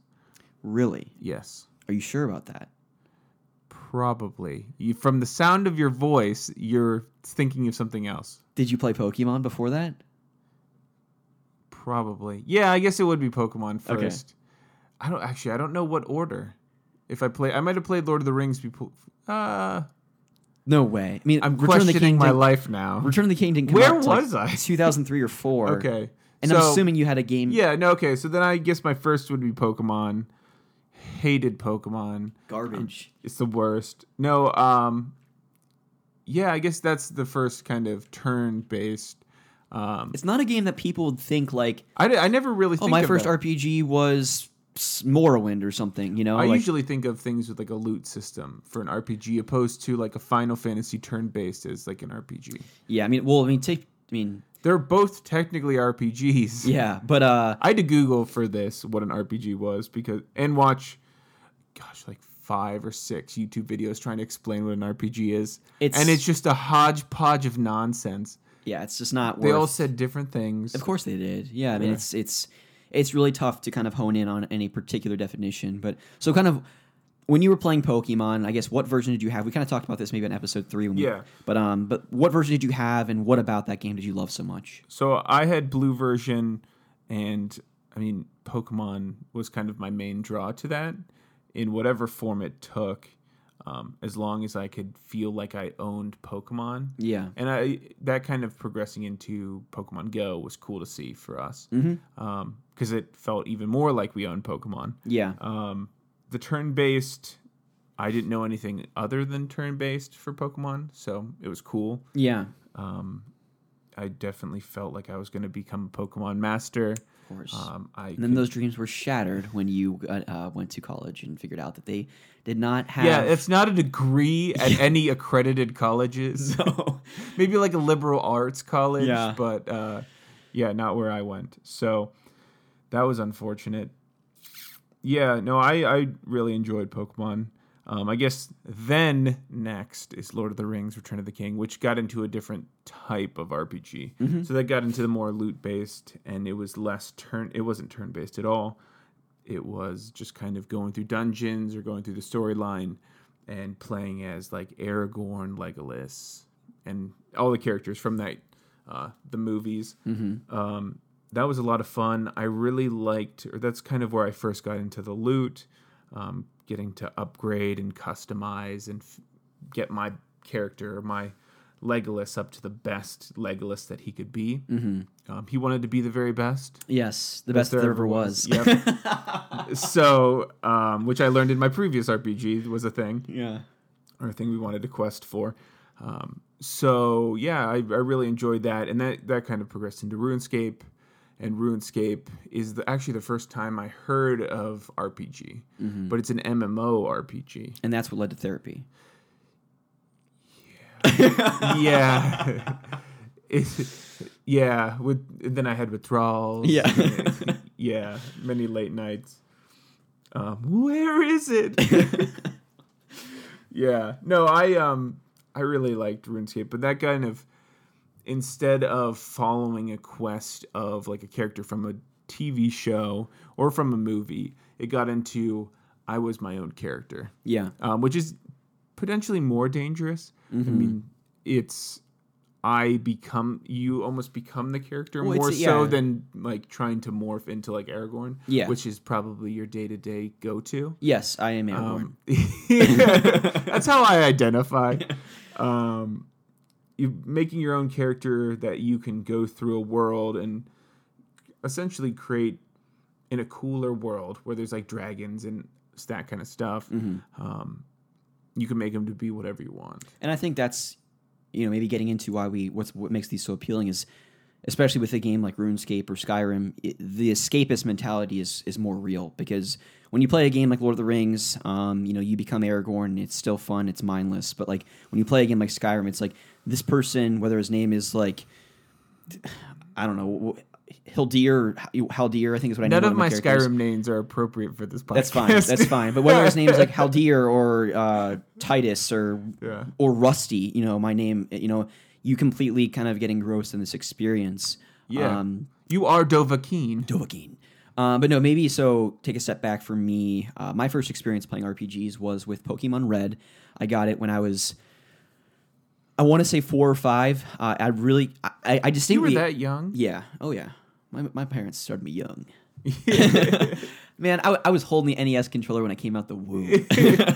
That sounds, uh. What doctor sanctioned that one? Because that sounds... He lost his license after that. Yeah. um, no. What is it? It's not disbarred because that's law. What is it? You... I have no idea. Okay, never mind. Just um, keep going. But in any case, so I remember getting my... I, I do distinctly remember because I went into my dad's office where he had like the boxes for the system and stuff like that. Mm-hmm. Um, so I, I can recollect like walking into the office, opening the the cabinets, and seeing oh. my teal Game Boy Color box and my version of Pokemon Red, the box, which it's so unfortunate that I no longer have either of those. Um, I'm not going to get into that story, but um, you know, I remember popping in Pokemon Red and vividly not knowing. Remember, remember not knowing where to go, and so I was just lost in my room playing my N E S on my T V. Yeah, I remember you saying that for um, and not the first knowing episode. That I needed to walk down the stairs for the journey to begin. So it took a while for that to actually happen. Well, that's what happens when you give a four-year-old freaking Pokemon. Yeah, exactly. Um, but I eventually, you know, going to school, talking to my friends at lunch. Can you imagine how? You bullied you were like, dude, I've got a Charizard, yeah. level forty-five. Dude, how? Why am I on this in this little box? I where do I go, dude? There's stairs right there. Clear. Have you not? I mean, you have a box. You've been playing this game for two weeks. Have you just not tried? My going playtime in? was like nine and a half hours before I even left the house. Okay, the first I'm thing you kidding, do is idea. go in every square, right? Dude, I'm four years old. I was playing with like. uh action figures, okay? I was it was very it's a step above, all right? Took some time to get to adjusted to all that crazy technology. This is some highbrow stuff here. Yeah. Um but no, so once I eventually, you know, figured out how to do all that, and I, my neighbor really, he was like about a year older than I was, and he really kind of showed me the ropes as far as Pokemon goes. And once I kind of learned that, then it made talking to my buddies at lunch, going on the playground and trading with the link cables so much more exciting, and the cartoon and the the cards. Um, but as far as like the R P G itself, you know, I didn't recognize, I probably wasn't until a teenager where I really understood genres, you know, because I, I read video game magazines. Game Informer was the one I read most, um, and, and Nintendo Power as well. But yeah, because I don't think it was until... what, middle school or high school, we even learned what a genre was. Yeah, no, if and like weird, books and it's stuff weird like that. Spelling. Yeah, it genre is, or yeah, whatever. It's, it's G it's G E N R E or something mm-hmm. like that. But uh, yeah. but it, yeah, so like it was just a weird concept to me, kind of foreign. Um, but I love this gameplay loop of having a party of characters in this game and really finding the perfect party for me. And discovering all of these new creatures for the first time, because I didn't have the luxury of the internet or ridiculous amounts of advertising, because this was the first Pokemon game. So I didn't, when I came across a Mankey or a, a Drowsy or a Ditto or whatever it might have been for the first time, it was a completely new discovery that I'll never be able to really replicate. Especially if you didn't see them in the shows too. You're like, what is, did I just, am I the first one to discover this Pokemon? Yeah. I mean, there was just a really true sense of discovery there that I think is lost now, because one, I feel like in most cases, the Pokemon that they're creating now are, are lacking originality. Um, mm-hmm. you, you literally have a ring of keys and a, a vanilla Clef ice cream key. cone. Yeah. yeah, so I mean, it, it really lacks that original sense of um, just imagination and childlike discovery. So, and I have a shiny Clef key. Oh well, you aren't you yeah. so special? I'm awesome. Um, and, um, if you want it, my keys are shinier than yours. Okay, so we're moving on, but. um, But yeah, no, so I feel like that experience was something that was just so special, um, not even really knowing that it was an R P G. And some of the ones that followed for me were like Final Fantasy seven, um, which, again, similar to playing Dark Cloud for the first time, it was something I returned probably two or three days after purchasing it because um, I just didn't get I just didn't get it. I did not understand what about this slow pace of a like you know a snail's pace of a game, how that could have been fun. You mm-hmm. know, um, I like to just slash things. Or like, I guess in Pokemon it was turn-based too. You are an American. Um, yes. No, but I felt like it was just much slower with a game like Final Fantasy, waiting for these meters to charge up so that um, I could attack again. It was just very odd to me. Have you tried going back to those, like Final Fantasy seven? Yes, I uh, I have not played seven much. nine is my favorite. That's the only original, like, the holy trilogy of Final Fantasies on the P S one. Does it still hold up now? Oh, nine is fantastic. I mean, certainly so, yes. Graphically it's... not great. I mean, yeah. seven literally looks like Play-Doh. I mean, it's pretty... Oh. I mean, the C G I cutscenes are still impressive when those happen, um, but but there's no arguing that um, the character models themselves are very Play-Doh, clay-like. Which ones look... I mean, which Final Fantasies look with the same art style as Pokemon, or look similar? Um, that's going to be your earlier ones, like Final Fantasy one through like six. Oh, okay. Um, so seven changes. Its... Yeah, that's that was like the first three D dim- three dimensional Final Fantasy game. Okay. Um, and I I mean I haven't played. I've played one, two, and parts of three. Um, a little bit of seven. Finished nine, thirteen, thirteen two, and a little bit of ten.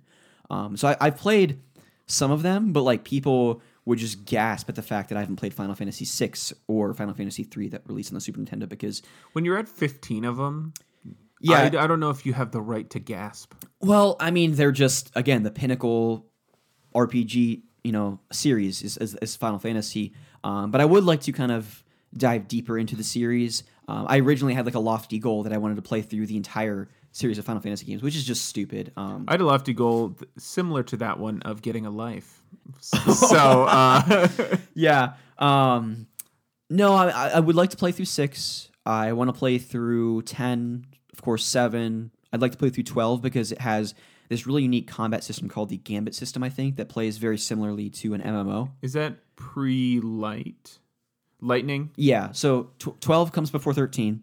Um and oh, so crap, that's how number works. Uh, I just it to, never got to me. I right? had to throw you under the bus. But um, so yeah, twelve came out on the P S two, but it's been uh, remastered for the P S four. Who are the characters in twelve? Uh, gosh, what is the name main character? I don't even remember. Um, I just know the uh, the blue-haired emo-looking guy. I guess that's fifteen though, right? Yeah, Noctis, I think is what his name is. Sure. Um, but you played ten too, though, didn't you? To crush no, one I, of those girls. No, what? Lauren said like. Final Fantasy ten two, you'd like a crush on one. Oh gosh, that was like middle school, like puberty time. Okay. My friend Nick Jordan and his brother Michael Jordan. Of course. Uh, yeah. Of if Chicago last, Bulls fan. Yeah. yeah. he uh, no, if you have if your last name's Jordan, you have to. No, he was really into Mega Man. So that's he got me into Mega Man, which Really? Yeah. Which Mega Man games did you it, play? I played the one where it was um what system? Game Boy Advance. Oh, so and it's it, like Battle Network or something? It was whatever the yeah, the square one where you go around squares. Maybe, I don't know. There were like a there was a million portable Mega Man games that I'm not. Yeah, there was one that was like a three by three grid and you fought whatever men. There's a bunch okay. of people with man at the end of their name. Interesting. Um, I like that one. I did play the um, the one what Super Nintendo. There's The the, X, like one the, of the re- they're just really freaking hard. Yeah, I mean, there's the X series on Super Nintendo. There's like Mega Man one through five on the original Nintendo. Yeah, um, I do want to go play Mega Man. Yeah, it's not a series that I've ever been fond of. I played the Mega Man um, like Legacy Collection, I think it was, on Xbox. It had like I don't know seven of them on a disc, and I just um, there's no denying that the music in those games is incredible, mm-hmm. um, but they are very punishing, and it's just not. Um, a platformer that I want to take the time to learn and, mm-hmm. and get through. It's just, yeah, but I mean, to each their own. I mean, it, it clearly is well regarded for a reason. It's mm-hmm. just not a reason I want to discover for myself. yeah, um, yeah kind of like fin- Final Fantasy thirteen. Uh, yeah, no. Pete Doerr is actually uh, speedrunning that game right now. Uh, poor guy. No, it's great, man. The music, the music in Final Fantasy... I just couldn't get past the characters. Like Lightning's cool. She has pink hair. Cool. Her, I think, little sister. Or yeah, her I think twin or whatever. Her little sister's like, I think, Sarah. Uh, Vanille's, yeah. though. Who? What freaking parents name one kid Lightning and the other one Sarah? You know, were they like in a dry spell or like just hyped up, hyped up on drugs at like a, a concert? And they're like, you know what? We should name our kid Lightning. Yeah, could have been. I don't know. Um, no, I think... Th- or Moon Unit. I actually do like the characters quite a bit in thirteen. And if you actually... Um, it, it is a little bit of a complex story, and if you read some of the, um, the I guess documents, digital documents, of course, that you get in the game to help kind of further develop the story and the characters to to read into the backstory of all that kind of stuff, it actually is really interesting. Um, Saz or Zaz, however you want to pronounce his name, mm-hmm. um, is this African American guy with an afro, and he has like a little um, baby chocobo in his afro. Yeah, that's just so adorable. He's probably one of my favorite characters. Um, Instead of like a like a sword or a weapon, he has like two pistols, um, and just his movements are just really unique. And he has a son that when he's reunited with him in the game is actually, um, it's almost like tear-jerking. It's actually a pretty special moment. I mean, all the characters, to have that many characters in a game and to really, I feel, um, give them all their, their moment to shine kind of, I think is actually... Um, admirable, I think, and it's it's really it's a, it's a special game. It has my favorite sh- soundtrack in all of Final Fantasy, which is really saying something. Yeah. Um, and uh, I love the game. I'm actually going to play through it again later this year on P S three. Now that Pete's playing it, um, it just got me in the mood to play through it again. Um, and thirteen two, I enjoyed. Uh, maybe What's not the difference. thirteen two follows. Um, I think Noel is his name and Sarah, um, okay. Lightning's sister, mm-hmm. and they like are essentially traveling through time. And uh, it actually is a very similar system to Pokemon in the fact that you kind of collect creatures to fight alongside you. So pretty much anyone that you fight aside from bosses, you can kind of recruit to fight with you, which is really pretty unique. That's interesting. The music in thirteen two isn't as good. Um, the story also I didn't feel was anything uh, to write home about. Um, is that on P S four or did they three. remaster it? I really hope they remaster them. I would, I would freak out if they came out with... Um, a remastered trilogy on P S four. Yeah. Because Lightning Returns came out so late in the third one, came out so late in the P S three's life cycle that like I just feel like it makes sense to to remaster, especially because they've remastered ten, twelve, um, they have fifteen, they have fourteen all on P S four. Like I would I would really lo- and you can download Final Fantasy seven through nine on. Because was thirteen a turn-based? Yes, it had a very unique battle system. It's actually probably one of my favorite battle systems in all of R P Gs as well. Um, it has this, it's called like a it's called a paradigm system, and so essentially you have these preset um, configurations for your characters before you go into battle that um, you essentially need to shift. You do like a paradigm shift, and all your characters' roles quickly change to. Like, you could be in an offensive mode, okay? Just trying to, to wreck the character. Oh, that's... Yeah, that's ringing a bell. And then you shift into more of a defensive. Then you're, one person's, like, healing your party. And yeah. One of the coolest things that they did in this game... Because the annoying one was a healer, right? Um... I just remember a bunch of yellow. The, the most annoying character was Hope. He was just this young boy. Oh, I thought it was... I thought she was the girl with, well, like, a really high voice. Yeah, Vanille. She was a little bit annoying. Yeah. Um, but... What was really cool about the battle system is that you could stagger your opponents. And so they had this meter at the top, and the more quickly that you hit them, you built up this this meter. And once it filled, they essentially were stunned and mm-hmm. locked. So not only were they not able to move or fight, their defenses were essentially completely broken down. So at that point, that's when you go into offensive mode and just wreck these characters. Could you grind in that game? Yo, yeah. I mean, you could essentially save, and it's a little bit... of a workaround to do it, and because the, the first ten chapters is is you're on a relatively linear path. Yeah, because that's what I was playing through. I didn't get past like five hours of the game. Yeah, and then once you get past those ten hours, which is about twenty hours into the game, depending on how fast you play, um, you, you essentially open up into this giant open world, this incredibly large field with like these these dinosaur-like creatures walking around that you can fight that literally take like forty-five minutes to to beat. I mean. It's a special game. I really do love it, and I'd really encourage people to play it if you haven't. Um, is it the best entry point if you haven't played a Final Fantasy game? I would give that title to nine, honestly. Um, but uh, I is, think... It, and nine's remade, you said? It's not, like, graphically in any way like enhanced to a, a great degree. Is it on P S four? But you can get it on P S four, and there's, like, trophy support and stuff like that, and it's a little bit touched up. Okay. Um, you can get, you can get seven through nine on P S four, I believe. I know nine for sure. Um, so should I start at nine? Because oh. I the one game that I wanted to play is R P Gs, not to skip to that, but it's we're talking about Final Fantasy, is the new one, fifteen. Yeah, I would... Because um, it's like essentially some bros on a car trip. Yeah. And yeah. And it's a very fast-paced combat system from what mm-hmm. I understand. And I, I want to play fifteen as well, but um, it's tough to recommend because, you know, unless you have, you know, like recommending you play Ocarina of Time after you've played Breath of the Wild, it's tough for you to go back and play a game and appreciate what it did. Um, and I would say similarly, if you started with Final Fantasy fifteen and went back and played nine, you'd probably be like, well, this is slow, it looks like garbage, and I'm not having fun. So start me with the slow garbage one. No, I, I'm it's starting, not garbage. No, it's, no, no, it's incredible. I'm starting with thirteen, which I rage quit after like five hours, so I don't really have any perceptions of Final Fantasy. So I guess what's your opinion of where I should start? Nine. Nine. Yeah. Okay. And I would, even people listening, if you haven't played Final Fantasy... Um, or if you played a game like thirteen and were just off-put by it and never touched the series again, play nine. Okay. And uh, just know going in that it's it, it looks older. It's it's hasn't aged incredibly well. But his character, I mean, going back oh, and playing the Pokemon. Story's fantastic. And so what I love about nine so much more than seven and eight, I haven't played eight. Um, but nine, but I'm sorry, my, my phone, I just got a text. But nine has like this childlike, almost animated movie, like Disney movie, like... look to it graphically. Okay. Um, and so in that sense, I think it's really, really worth playing. Um, I'm going to Google what Final Fantasy nine looks like. Yeah, no, I mean, Zidane is the main character. Um, you know, Princess Garnet is great. Um, Steiner is one of my favorites, is actually my name. His name is Rusty. Um, he's like this knight guy that's just like really clumsy. That's what you're named after. Yeah, exactly. My dad played Final Fantasy nine yeah. in nineteen ninety-nine and then took yeah. a time machine back in nineteen ninety-three and then named... Uh, oh, that's a cool kind of style. Son after, actually, it came out in two thousand. But um, but yeah, it's a beautiful game. The music in that game is also one of my favorite soundtracks in, in R P Gs. Um, mm. Just a really... It's it's unlike any other Final Fantasy game, graphically and musically. Mm. Um, so yeah, play nine for sure.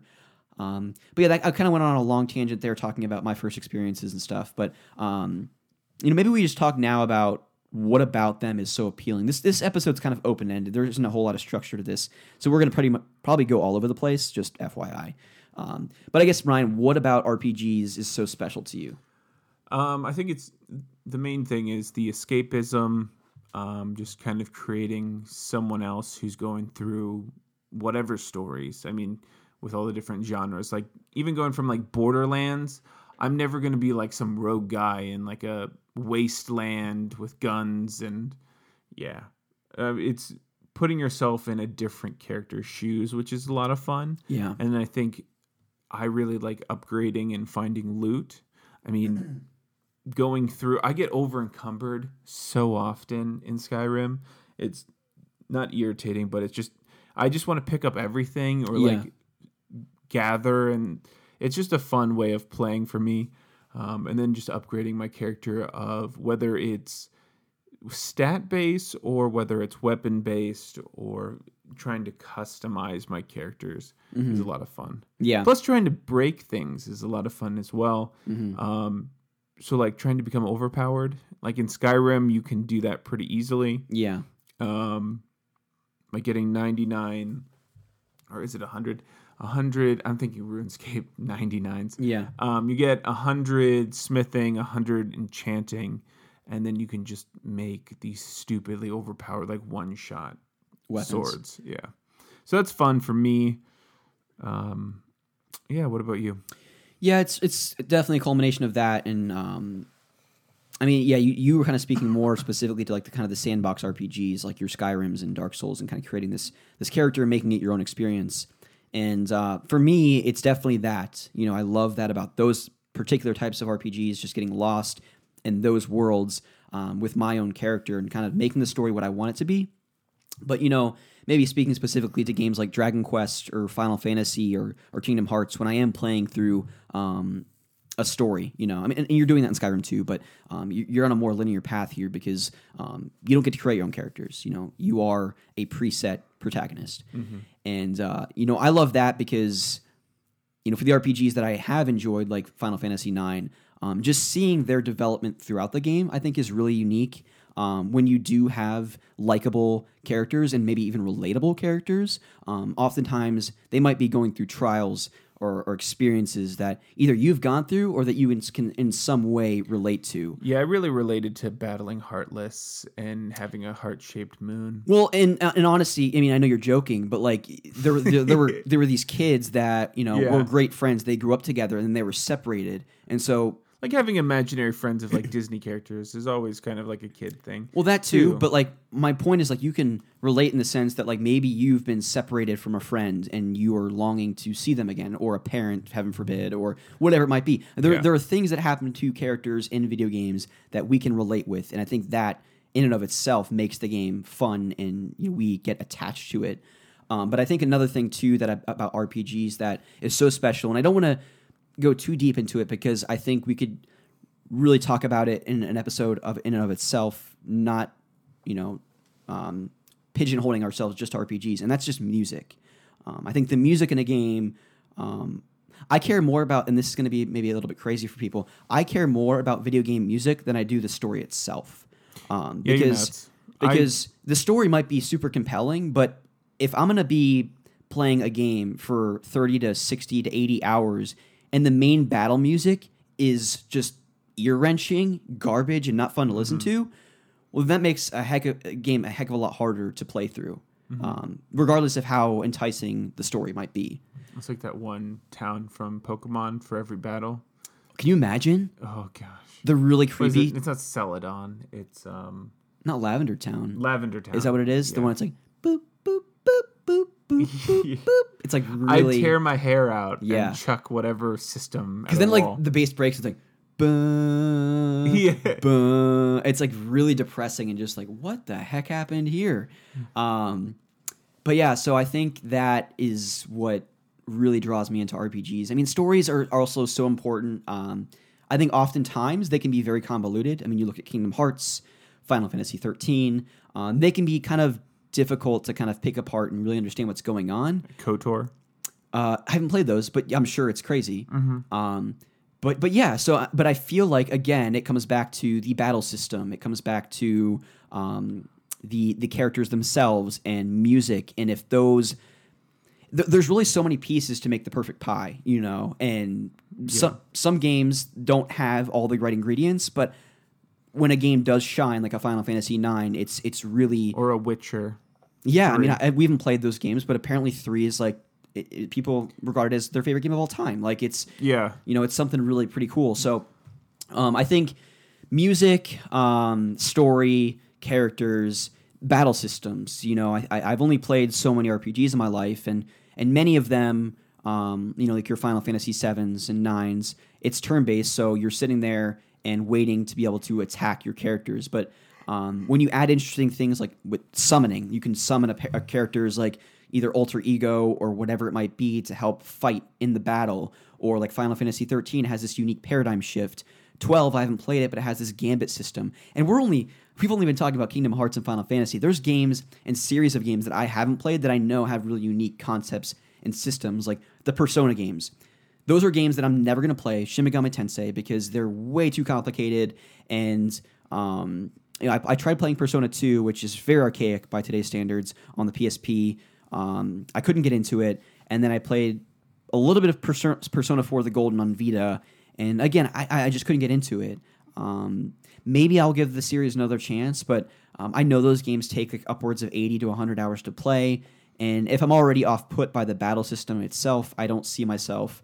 Um, yeah, playing there, through the games. There are always certain elements. I mean, as you're talking, like pieces of a pie. Yeah, and when they come together, it's a like it sets apart an okay game, a good game, or like fantastic. Yeah, and if w- there are um, experience-breaking pieces of the pie that if they don't hit even at halfway, mm-hmm. it's not worth playing. Yeah, and so. Um, Yeah, I don't. I don't really know where to go from there. But I mean, some of my other what I would really encourage people to play, uh, if you like music, um, is Theatrhythm Final Fantasy. Get Curtain Call because that's the more comprehensive version on the three D S. It's basically a rhythm music rhythm game, and you can play through the best songs from all the Final Fantasy games, including spin-offs, MMORPG versions like eleven and fourteen, like they have music from all the games, and it's like it's really hard to explain, but it uses a really neat, like it's basically Rock Band kind of. You touch the notes on the screen and you hold certain ones for for longer okay. notes, um, and you play through music from the games. And what's also really unique about it is that you pl- you can create your party of characters, but you can borrow from all the series. So you can have Lightning, you can have Cloud, you can have Tifa, Aerith, whoever you want in your party, and they level up as you play through these songs and get experience points. So it's basically like a music rhythm R P G. It's pretty amazing. Um, and I'd really highly... Is there a story to it, or is it just to play through the music? Well, okay, so here's maybe a caveat to the recommendation. Um, as you play through certain songs... In many cases, you see the background scene of the game playing in the background. Mm-hmm. So Final Fantasy seven in particular has a relatively huge spoiler that most people listening, even if you haven't played it, you know the spoiler. I have no idea. Yeah, but there's a pretty big one, and that's spoiled in the song that plays that's centered around that moment. Um, mm. So yeah, I'd kind of caution people with that. But it's still a great game to get a better idea of like... Final Fantasy music, characters, and just, I guess, how many games there actually are in the series, spin-offs yeah. and everything.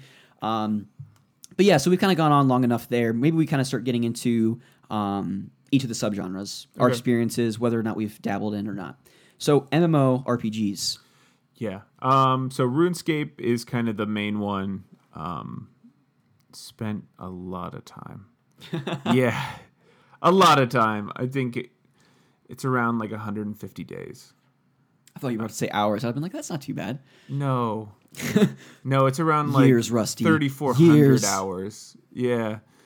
So it, it's I spend a lot of time in those kind of games. Um, I actually tried to log on and find where it actually tells you because I found it before. Because um, I think uh, there was a double X P weekend and I got another cape, so I'm afraid to see what that is. oh, gosh. that, that was... To preface that, that was like a uh, eight, nine months ago. So okay, yeah, I don't know. I'm I've spent a lot of time in those kind of games. Um, they're a lot of fun. I think World of Warcraft, as as terrifying it is as it is, when they put up the new servers, you were saying you'd wanna oh absolutely try playing the original, like what it was Vanilla back in WoW. the day I'd, when mm-hmm. um, South Park. Made that thing about it. Make Love, Not Warcraft. Yeah. I think it'd be cool to play what it originally was. Yeah. Before all the millions of expansions and... Yeah. yeah. What no, about I agree. You? So I played, of course, I talked about this earlier in, um, in an episode. I played Toontown quite a bit with my sister and some of my friends. Um, there was like a week free trial, and after that I was hooked. And so I used my weekly seven dollars allowance... Uh, For I store it up every month, and that's what I would use to pay for the subscription. Yeah. Um, it was either that, or I think I told my dad, like, Dad, just stop paying me and just use your credit card to pay for my Toontown subscription. Um, something along those lines. Uh, really enjoyed my time with that. Um, again, I would have loved to have dabbled in WoW, um, or even some of the other obscure um, M M Os that didn't have such a cult following, or not cult, uh, large following.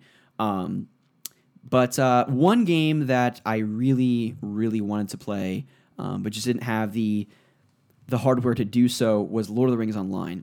So when I got my first laptop, this must have been my, I don't even know, freshman year of high school, sophomore, junior year, whatever it might have been, I downloaded Lord of the Rings Online, and I mean, my character was moving like molasses. I just wasn't able to run the game uh, as efficiently as I should have been able to. Um Which is sad because I feel like if the game's not, if the servers aren't closed now, it's it's going to be pretty much any day now, I would think. Um, oh, they're probably definitely closed. But I do have the uh, Mines of Moria Collector's Edition um, because it just looked really cool. There's a great art book and soundtrack in there. And I got it on eBay for like eight bucks a couple years ago. Mm-hmm. Um, and so that's more of just like a collector's piece, I guess, for me. Um, but yeah, that that's one M M O that I probably would have rather played than WoW just because of my... Yeah, love of that or the I think the Star Wars. Oh yeah, the, yeah, Knights of the Old Republic. Yeah, that would have um, been cool. Yeah, that would have been fun. I and mean, I, I think it's still up and everything, but at the same time, and I think that's yeah. like all like original voice acting too. Like they got crazy number of voice actors to voice the dialogue for like the entire game.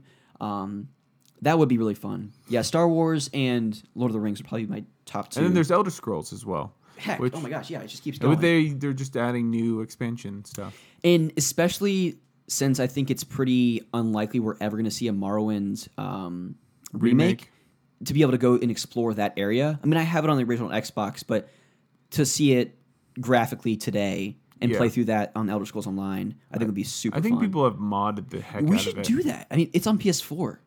What? Elder Scrolls Online. Isn't it a monthly subscription?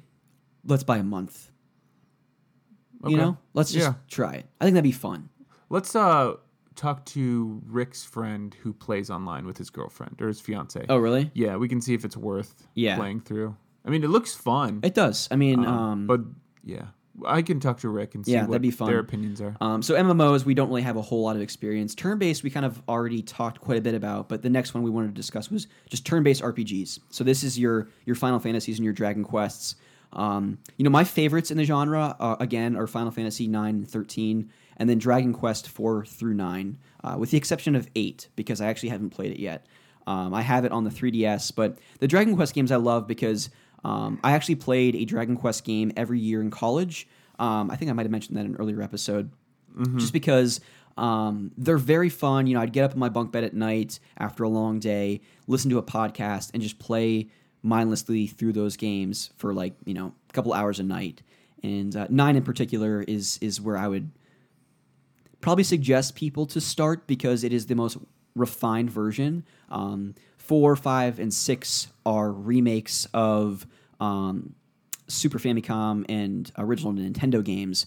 Um, so in that sense, you might find them a little... Um, they seem old, you know, yeah. they might not be fun, um, but I love them. I mean, they are like, you essentially either turn-based, it's like a first-person view, so when you're actually in battle, it's not like, it's, it's essentially like Pokemon. You can't really necessarily, I guess in Pokemon you can't see your Pokemon, can't you?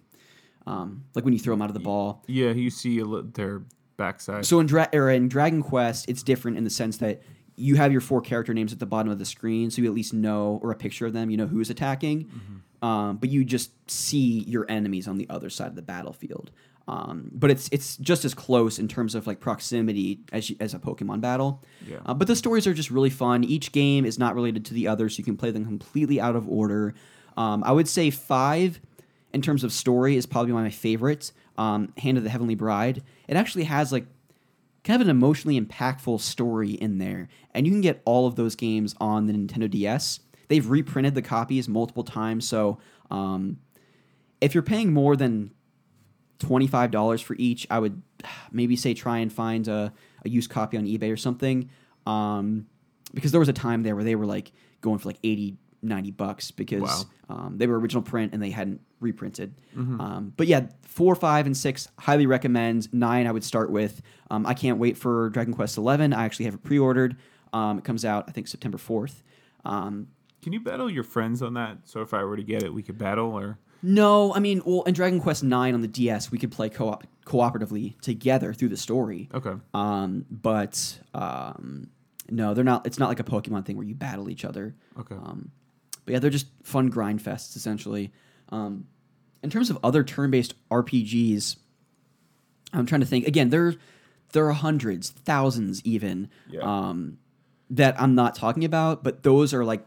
Kind of, I guess, my favorites. Um, and, and Pokemon, of course. It goes without saying.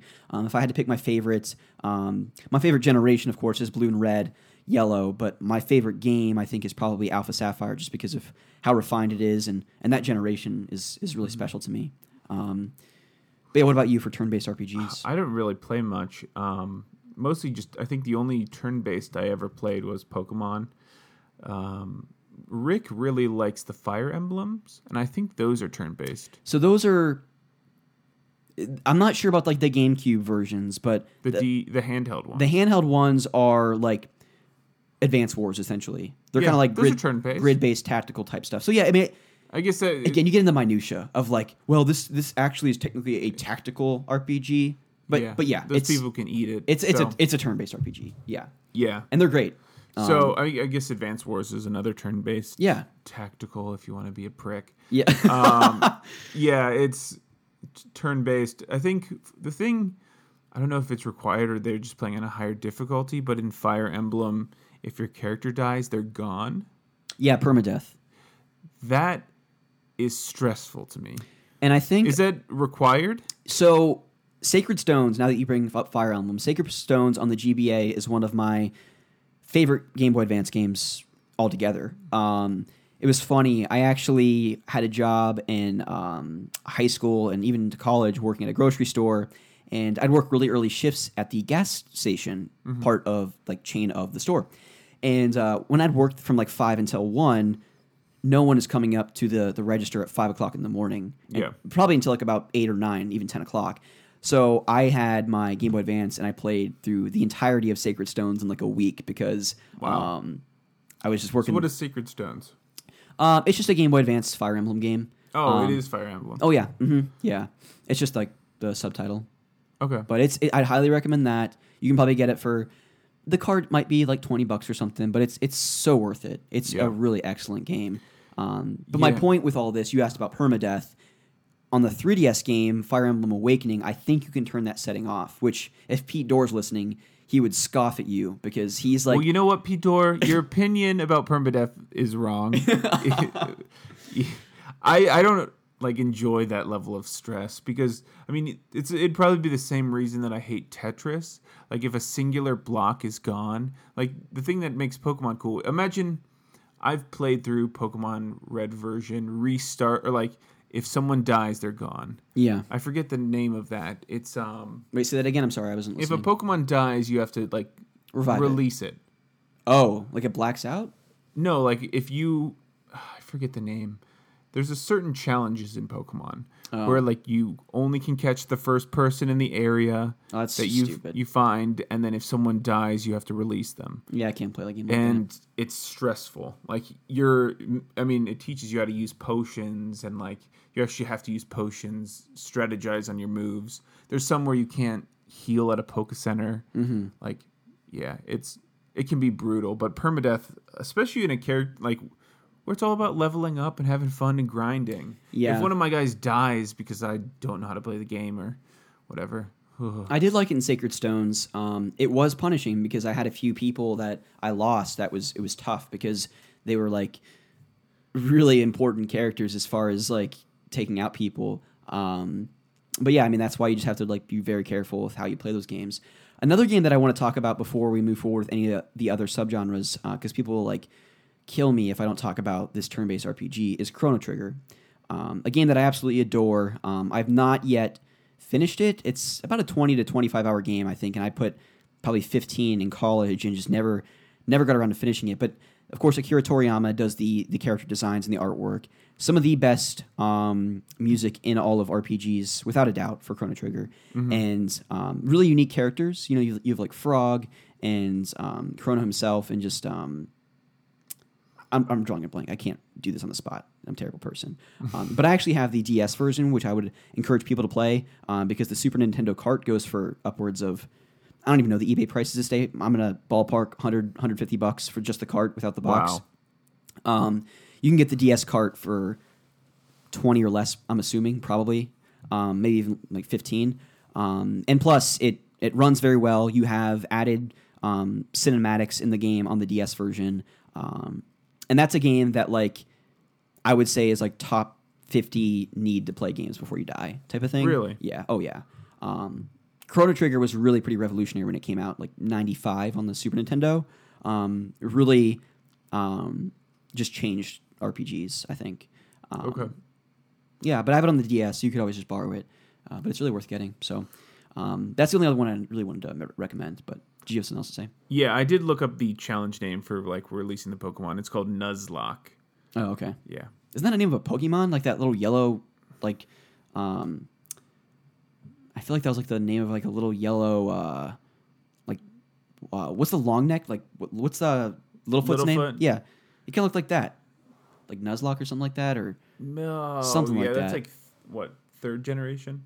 Yeah, I don't remember. Right. But yeah, I think it is. Is he a fossil, or was it? No. No. I don't know. Doesn't matter. Yeah. Moving no, forward. Nuzlocke is the name of the challenge if yeah. you're going for that.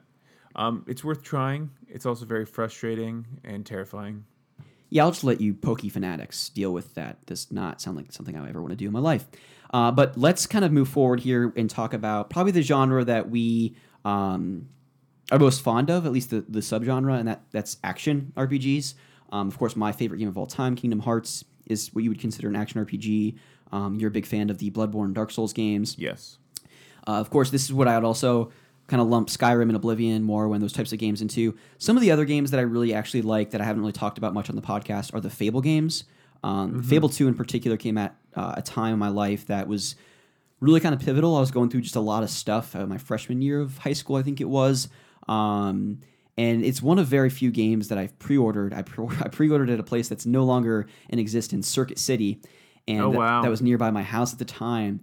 And uh, I just remember I had, you know, like a small little C R T T V. It was like fifteen, twenty inches or something like that in my my uh, my mom's house. And I remember getting that game and bringing it home. And just after all the stress that was going on with family and everything else, um, and just booting up this game and having this companion that was a little dog that went with me wherever we went. Um, I got to really decide the path that I was going to go on. I mean, all of your decisions are kind of morally based, so you can either eventually, um, towards the end of the game, you either have a halo over your head or you start to actually grow horns based on how you converse with townspeople, um, how you go about uh, finishing particular missions. Um, so I thought that was such a unique concept, how they took your decisions into consideration. And th- of course, this was before I played games like KOTOR and Mass Effect, so I really have never... Mm-hmm. Ex- Force Unleashed or the one with like the lightning that. guy? The lightning guy. Uh, uh, oh, Infamous. Yep. Yeah, because you, you could have red lightning or blue lightning. Depending. Yeah, exactly. Um, so that was really special for me, and I really love the Fable games. Three, I actually enjoyed quite a bit, too. Um, I feel like the end game was a little... Uh, poorly designed, because depending on the decision you make, it can either like essentially just ruin the rest of the game or like make it okay. It's it's hard to explain. You just have to play it. Um, but I'd really encourage you to play both Fable two and three. And and one was actually originally on the Xbox, but it was remastered for for three sixty. So that one would be would be good to play too. Just really fun third person action R P Gs that I really enjoy. Um, there's dozens of others, but the the ones I'd I'd I say that I'd really like to play. I have two. One of them being Jade Empire. It's a game that came out on the original Xbox that I never actually played, uh, of Bio- BioWare fame. This is before, of course, the Mass Effect games.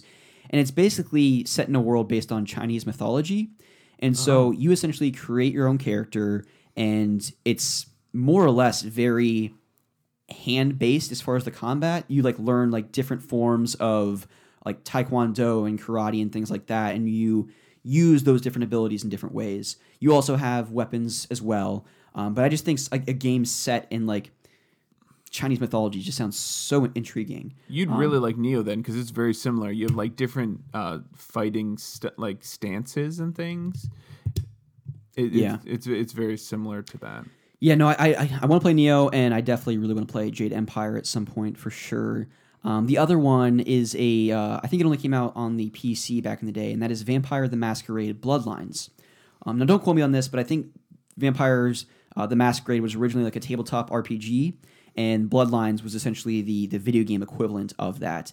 And in this game, you create either a female or male vampire, and you're kind of set into this twenty-first century L A and play out the events of the story. Um, and you have like skill trees and things like that. You upgrade your character, and I'm... really a sucker for anything vampire related. I love vampire horror movies. I love um, vampire Edward. Oh, so dreamy, shining in the sun. Um, no, um, but no. Uh, Thirty I'm days. I'm glad he died in the Triwizard Tournament.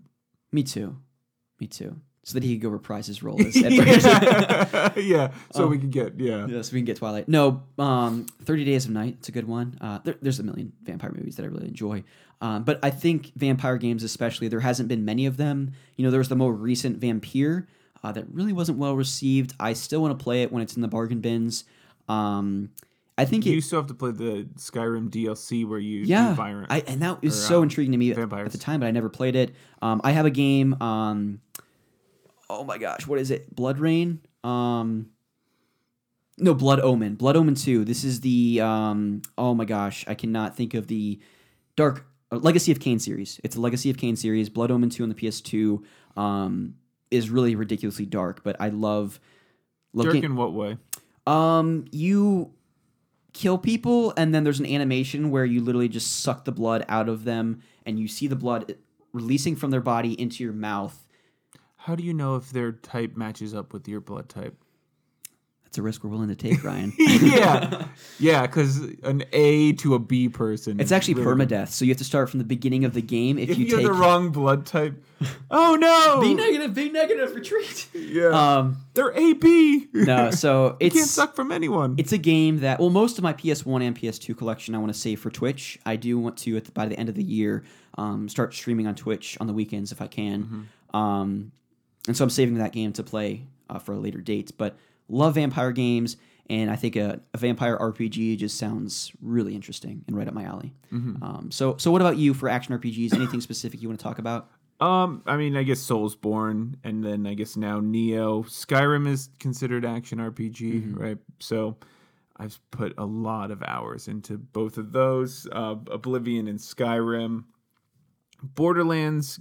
I guess that's more of a shooter, but is that considered action? I would consider it, yeah, for sure. I mean, because you have skill trees in that game. And um, then Monster Hunter, is that considered action? Oh, of course. Of course. Okay. Yeah. It's it's just a mash of things. It's, yeah, I mean, again. Who even knows? It's an R P G, so I'm going to put it, it's action-y. Yeah. Um, yeah, Monster Hunter was really good. Um, and you're you're speaking specifically about Monster Hunter World, the P S four. Yes. Mm-hmm. I tried playing um, Four. Ultimate four, and the controls were... Because you're playing on a D S, you don't have the joysticks. It's yeah. not as refined. I don't know how people do G rank. Now, are you going to get the uh, the ultimate game for Switch that's coming out? Yeah, I'll try. Get, I mean, you have joysticks on Switch, and yeah. then you can also um, put it into controller form. Yeah. on the Switch. So I'll I'll definitely do that. I know Rick and Ben are going to do that as well. What about the Monster Hunter games? Do you like so much? Because I mean, some I like the concept of being able to like. You capture something, and the first time you capture it, you get its like parts. Mm-hmm. Um, it's kind of like the hunter and gatherer kind of elements to it.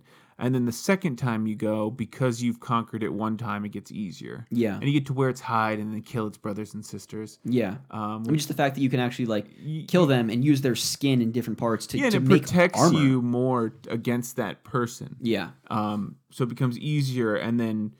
Gaining that new armor, which you can visually see these changes, mm-hmm. it prepares you for the next kind of fight where you go in, you're unprepared relative to that certain monster. Then you kill it once and you get some of its parts. You can make a helm or a plate. Um, and the next time it's a little bit easier.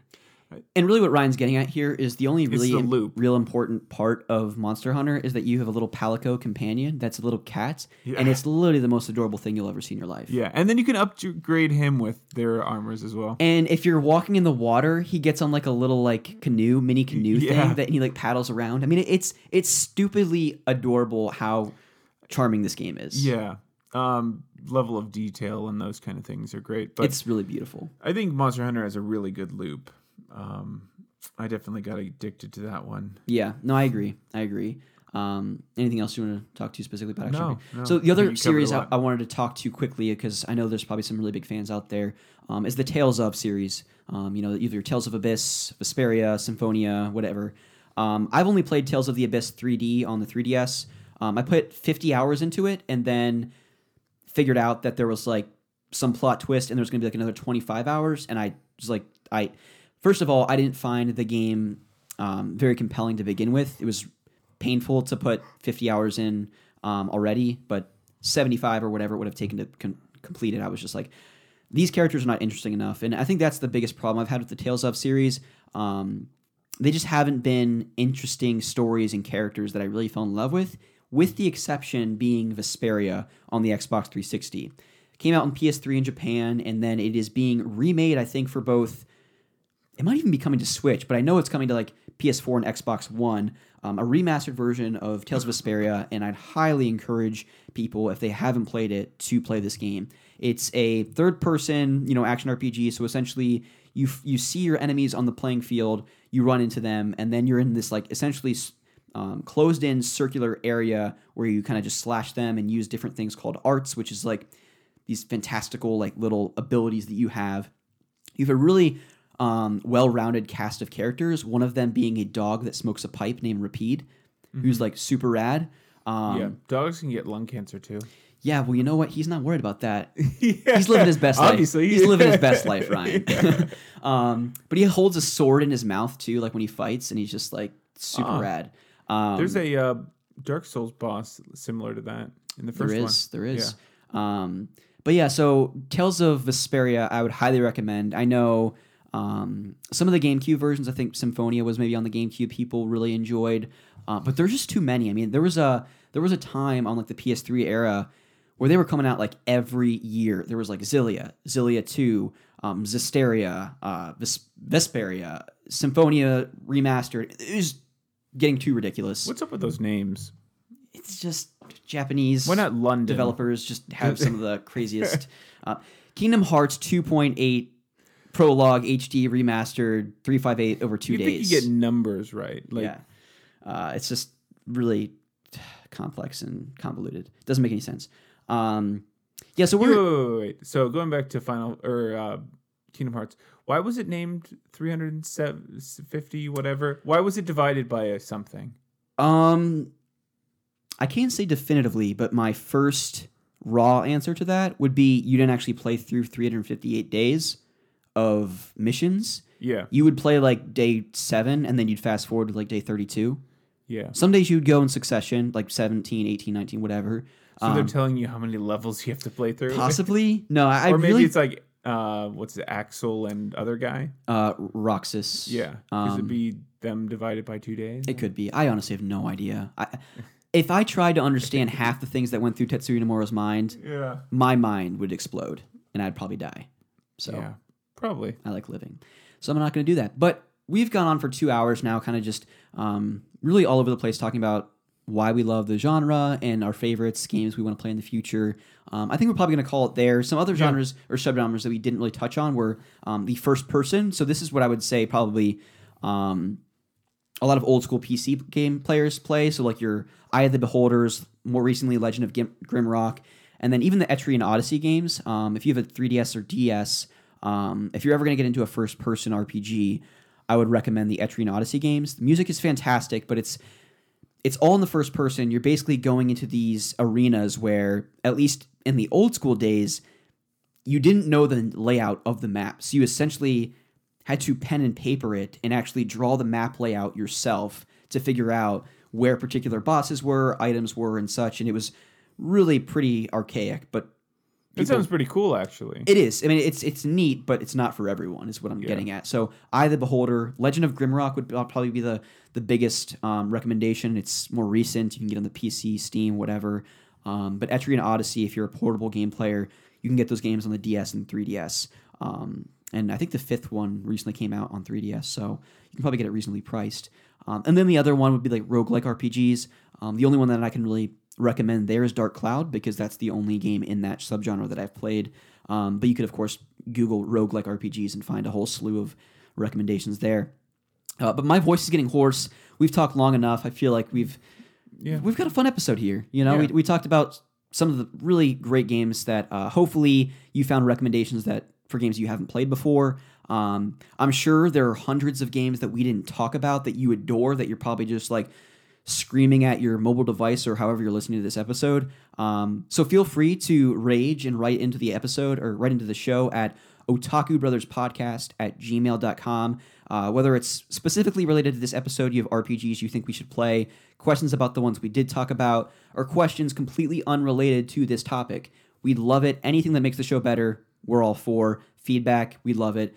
I'd encourage you guys to also go on iTunes if you wouldn't mind, um, just dropping a review, whether you just leave us any amount of stars, zero to five, or if you're feeling overly ambitious, actually writing Um, us a review. It just helps um, us kind of get more recognized in the iTunes um, podcasting space. You can find me on uh, Twitter at R E Lewis twenty eleven, where I post podcast updates and show note or the show every time we release it and anything else. Ryan, you got anything else to say, man? Nope. You can find us there under his stuff. All right. Yeah, well, it was fun. Thank you all so much for listening, and we will see you guys in the next episode. See ya.